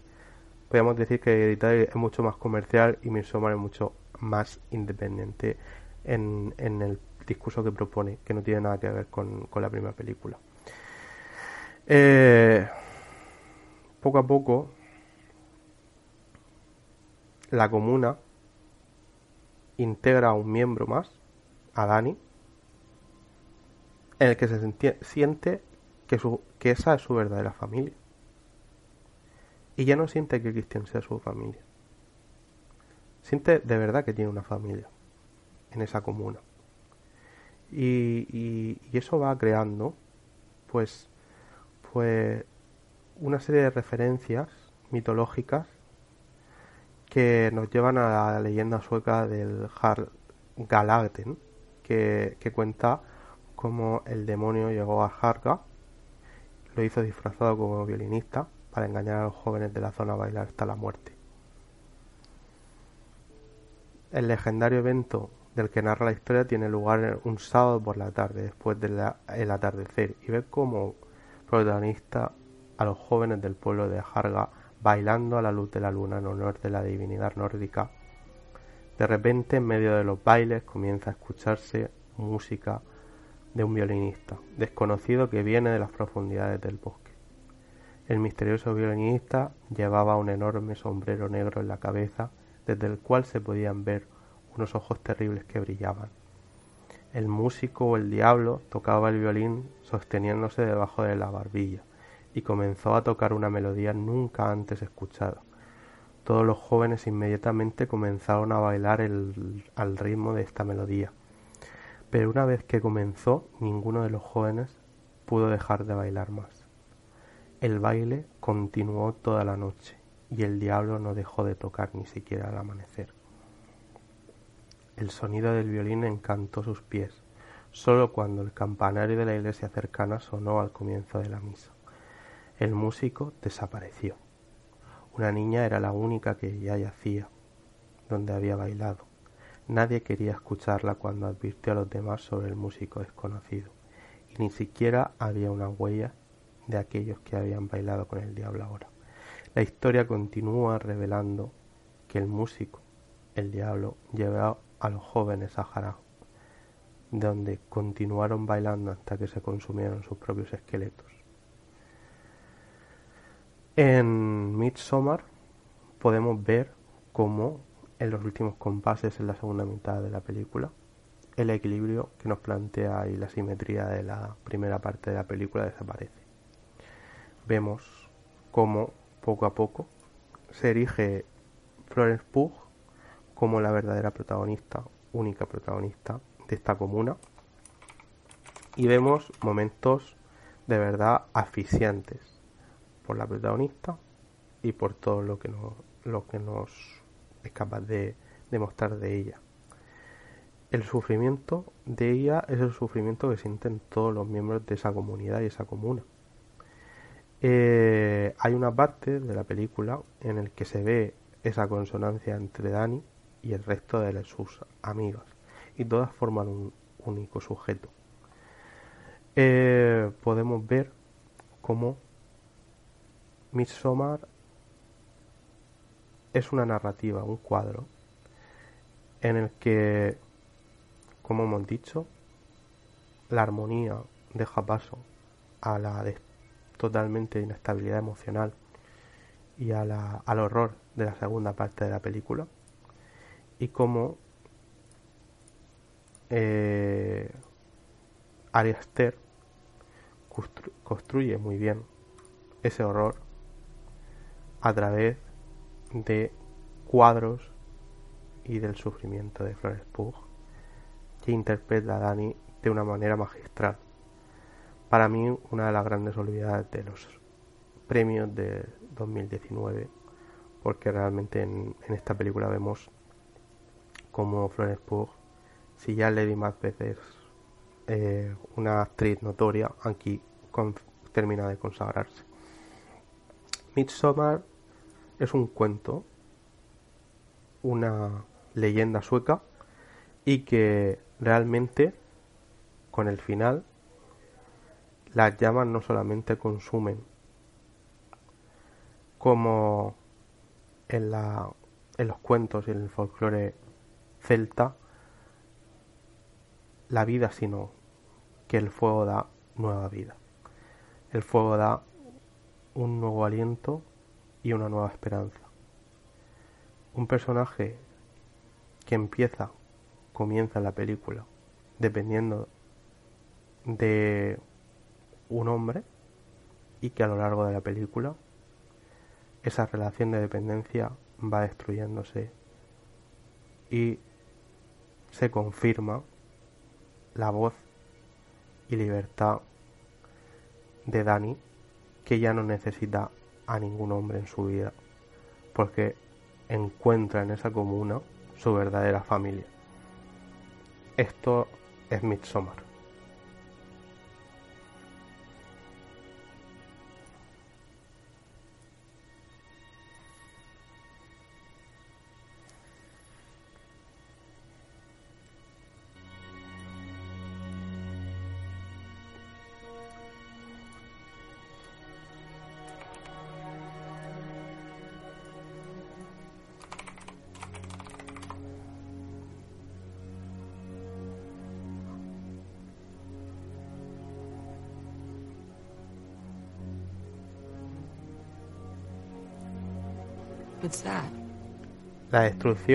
Definitiva. El estado en el que vemos como Dani finalmente rompe su relación con Christian es esta escena que me gustaría que la vierais para terminar con esta película que realmente bebe de muchas influencias y que nos plantea un cine alternativo que a día de hoy la verdad es que está bastante bien y es bastante digno de, de elogiar.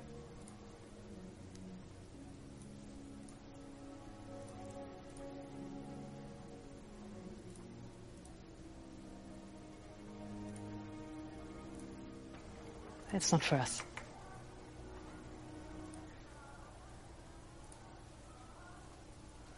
I think you should not.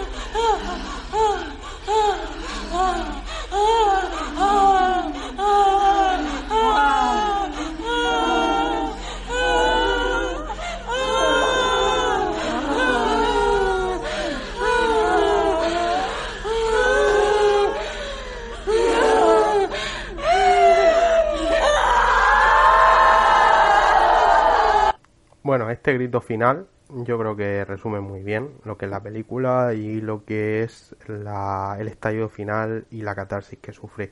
Y yo creo que este grito es la catarsis del personaje femenino y esa situación catártica la lleva al espectador Aster y nos hace de verdad que vivamos una experiencia estética que da mucho gusto encontrar hoy día en el cine americano, la verdad. Así que bueno, os invito a que la veáis y a que disfrutéis de una de las mejores películas de cine alternativo, de terror alternativo de los últimos años.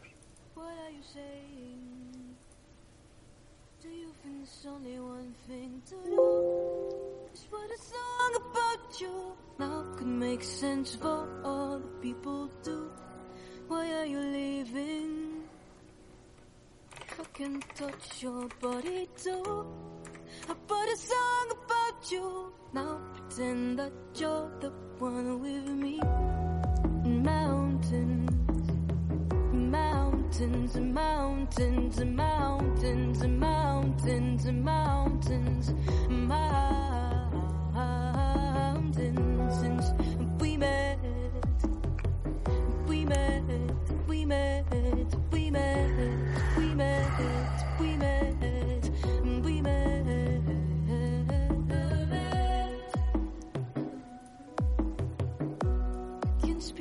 silence if you can't hear, then I'm gray and blue. I put a song about you. Now let me destroy this will of mine. What are you saying? Do you think now it's just my fate to put a song about you?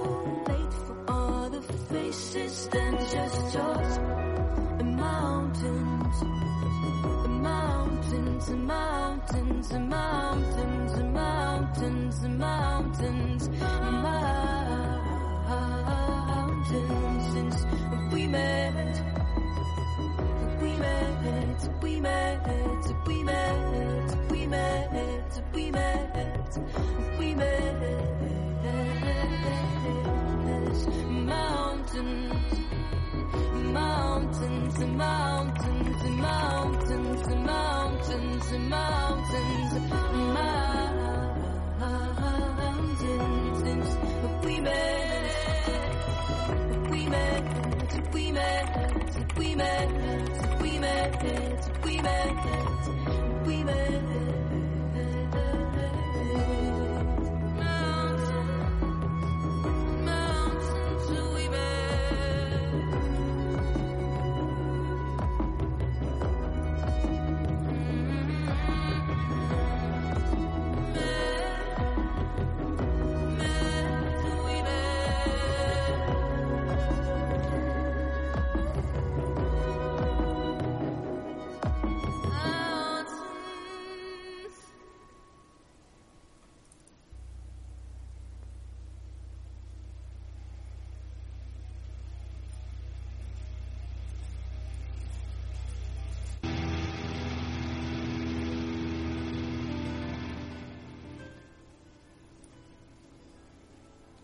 Bueno, y ahora ya para terminar, vamos a terminar con Ariel de José Enrique Rodó. Es una de, de mis ensayos favoritos.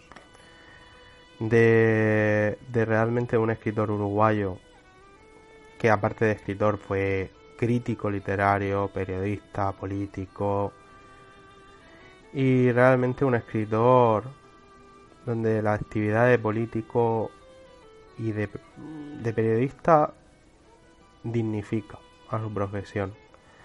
Sobre todo un político cultural, en el sentido en el que trasciende más allá de la, del periodismo, de la crítica literaria, del ensayo, y propone un proyecto para Latinoamérica.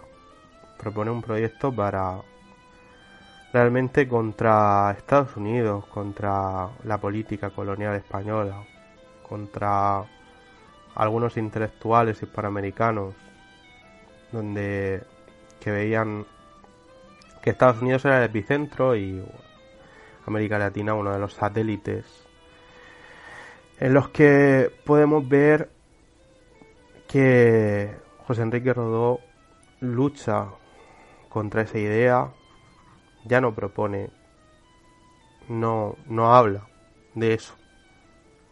Él propone un modelo estético, ético, moral, filosófico de una Hispanoamérica, de una Latinoamérica libre y totalmente mm, totalmente libre del, del modelo estadounidense. Ariel sale en un momento en el que el nuevo umbral del nuevo siglo y en la confluencia de la hegemonía del capitalismo, del colonialismo, en un momento en el que España pierde sus últimas colonias, Cuba, Puerto Rico. Entonces, eh, en este momento en, con podemos ver con José Enrique Rodó cómo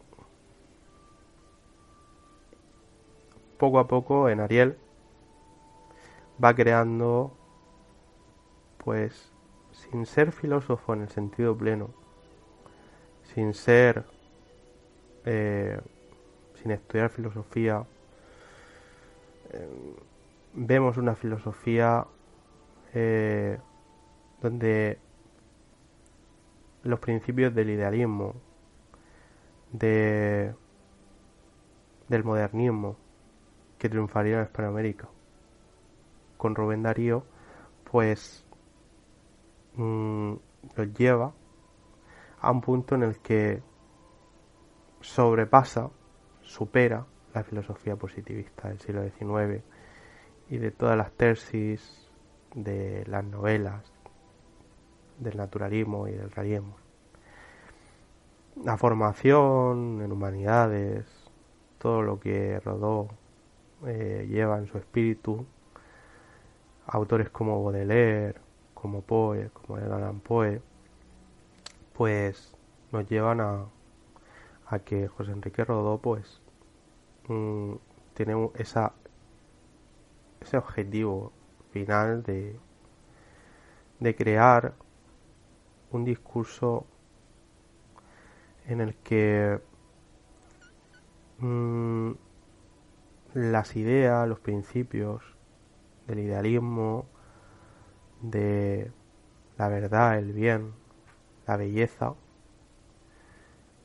crean por fin el primer gran movimiento de Latinoamérica, el modernismo.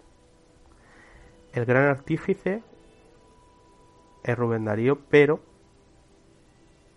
realmente sin el discurso previo de José Enrique Rodó en Ariel, nada de lo que escribe en azul Rubén Darío, nada de lo que escribe Julián del Casal o José Asunción Silva, los grandes modernistas, los tres grandes modernistas de Hispanoamérica, de finales del siglo XIX y principios del XX, tienen sentido sin el discurso de Rodó.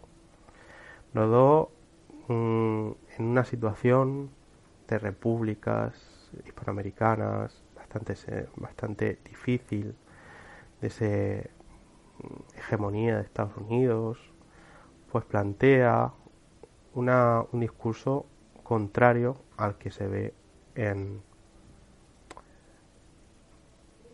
durante todo el siglo XIX. Y en Ariel, pues vemos cómo se reacciona ante esa literatura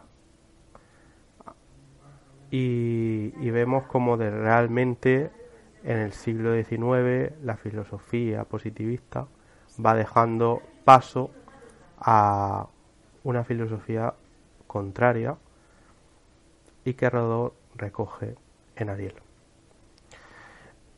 Ya lejos quedaba la alabanza de, de yanquimaniana o de Sarmiento que nos plantaba en el siglo XIX. Eh, Ariel relabora toda esa búsqueda identitaria y nos ofrece una reinterpretación de todo eso y nos plantea un verdadero discurso necesario para crear un verdadero movimiento como tal de índole hispanoamericana. El texto de Ariel se inicia con la dedicatoria a la juventud de América. Y de alguna manera esa es la proclama y por eso quiero terminar este programa así. Una dedicatoria a la juventud de España, la juventud de, este país y la juventud de todos los países de Europa y del mundo. De mm, la lección que da el maestro Próspero a sus discípulos, que recoge Ariel, él la lección que de alguna manera queremos dar también en, en, esta, en este capítulo de este primer programa de Consejo de Sabios.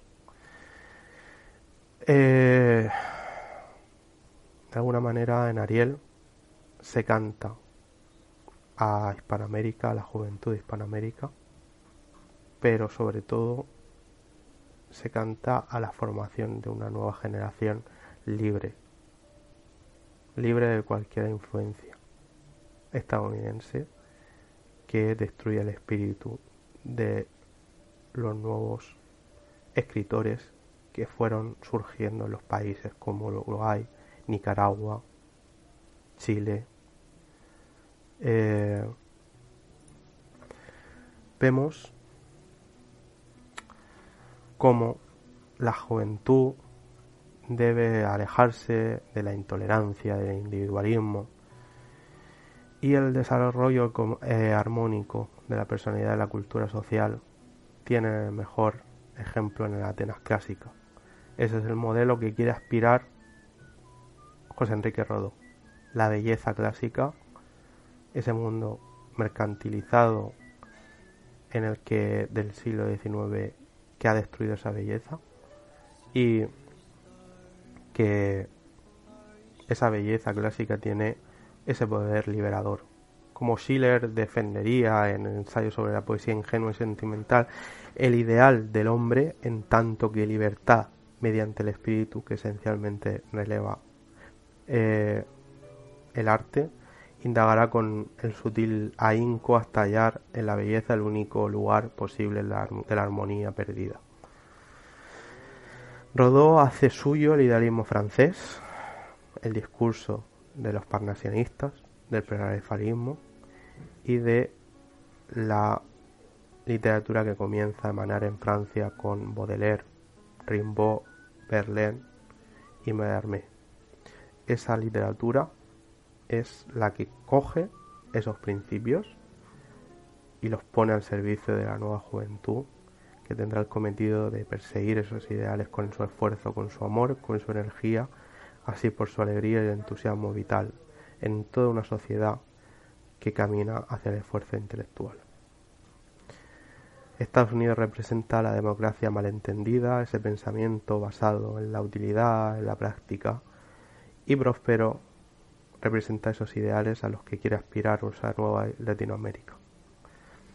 En cambio, las ciudades donde no hay lugar para el espíritu y la cultura, es Estados Unidos, modelo de Latinoamérica durante el siglo XIX, queda en un segundo plano.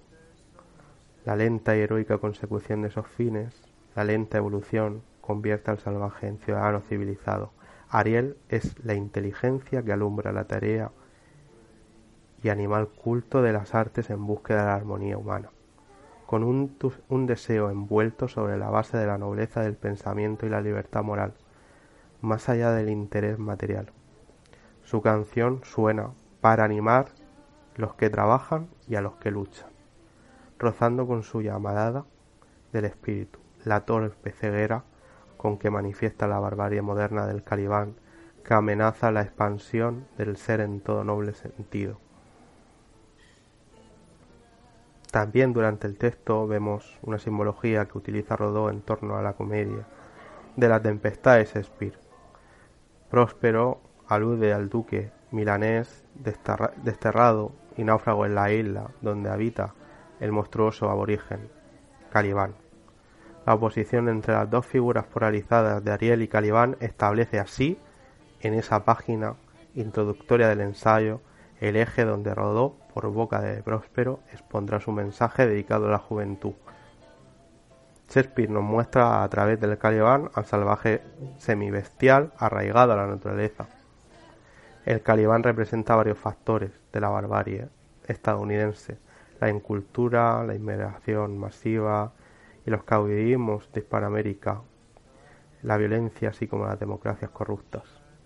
Es la antigua Hispanoamérica, la igualdad democrática, la belleza, la selección espiritual, la igualdad humana, irrumpen y se sobreponen al discurso estadounidense. Será Charles Baudelaire, traductor y primer divulgador en Francia de cuentos del Gran Poe, quien realmente nos muestre esta visión. Sus textos sobre Poe, Baudelaire, intenta demostrar que la trágica vida del escritor de Boston estaba estigmatizada por la hostilidad, hostilidad de un medio, el medio estadounidense, donde su espíritu queda cosificado y totalmente destruido por el capitalismo.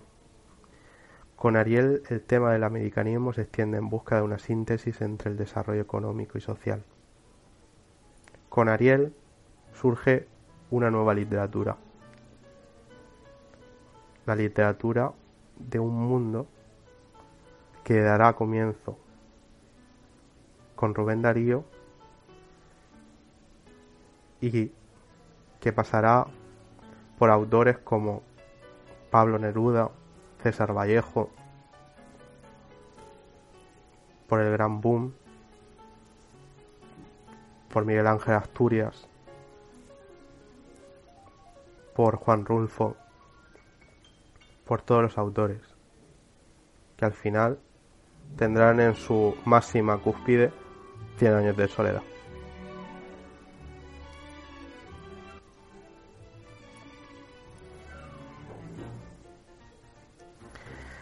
Así se cumple con Próspero, que ha transmitido a sus alumnos al final de la obra, pues una moral, una nueva moral, un nuevo código ético en el que los nuevos alumnos se pueden regir por él.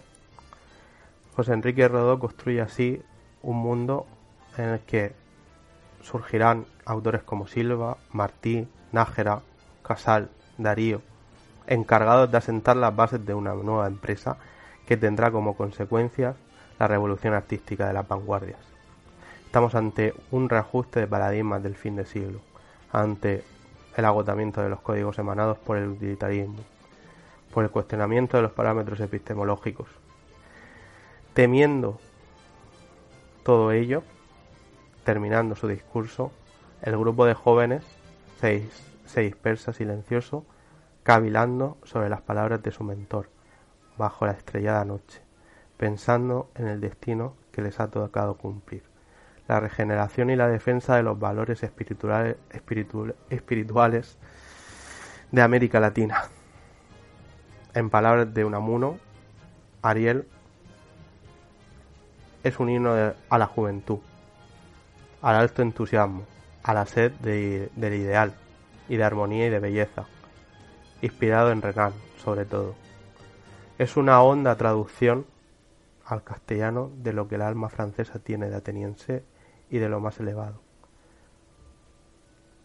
Pero lo más preciado de Ariel es el empeño por conciliar la más alta preocupación de los intereses ideales con el espíritu democrático. Ariel, así como otros textos que nacen en este marco de rebeldía espiritual como arte y el materialismo de Nájera, aboga por infundir al espíritu hispanoamericano ávido de aire fresco una nueva sensibilidad que impulsa a los jóvenes a alcanzar lejos del imperio de lo cuantificable la fuerza de la imaginación, que presencia lo oculto e inalcanzable por los procedimientos científicos. En el instante en que murió, sentimos ese leve rumor de alas y vimos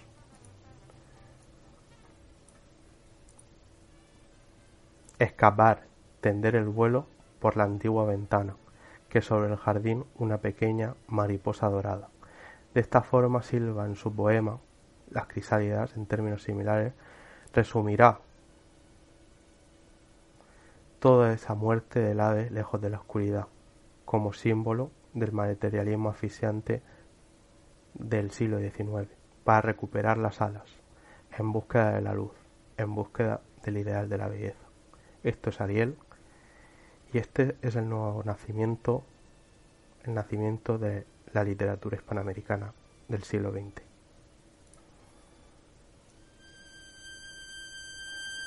Bueno,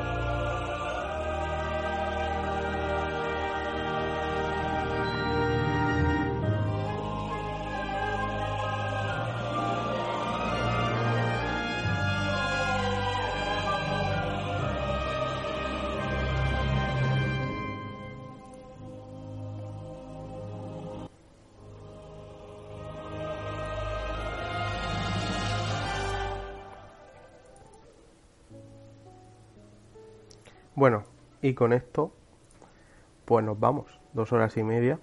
Iban a ser dos horas, pero al final pues se ha extendido más. Nos vamos y nos despedimos de este programa, de este primer programa, que esperemos que sean muchos más. Tengo mucha ilusión. Desde pequeño siempre he querido hacer una cosa así. Tengo unos amigos maravillosos en este, en este momento de mi vida en el que creo que me van a ayudar vamos a hacer una cosa muy chula. Creo que somos una generación que tenemos que demostrar mucho aún.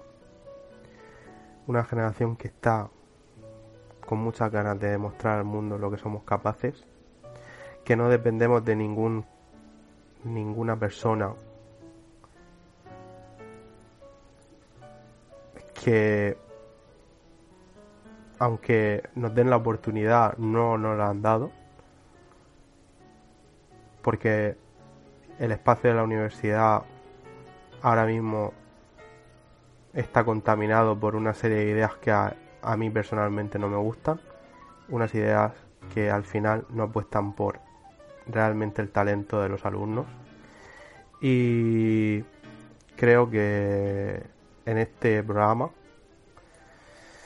y los que quedan por venir con este equipo, con Alex, que espero que con el que podemos hacer grandes cosas, que es compañero y filólogo como yo, con Cristian, que es sociólogo, con Sara de comunicación visual, con José de comunicación visual, con Joaquín que colaborará con nosotros de magisterio y con amigos de filosofía, pues esperamos crear un espacio en el que podemos dar voz a la literatura, a la música, a la cultura, al cine, y a la filosofía. Y me despido con mi canción favorita, con Serrat y con este poema. En un viejo país ineficiente, algo así como España entre dos guerras civiles, en un pueblo junto al mar, poseer una casa y poca hacienda y memoria ninguna.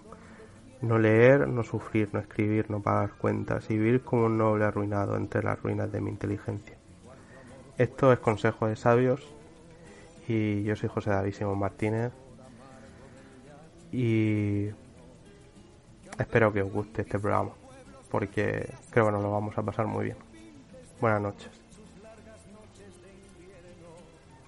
A fuerza de desventura, tu alma es profunda y oscura. A tus atardeceres rojos se acostumbraron mis ojos como el recodo al camino soy cantor, soy embustero, me gusta el juego y el vino, tengo alma de marinero. ¿Qué le voy a hacer si yo nací en el Mediterráneo? Nací en el Mediterráneo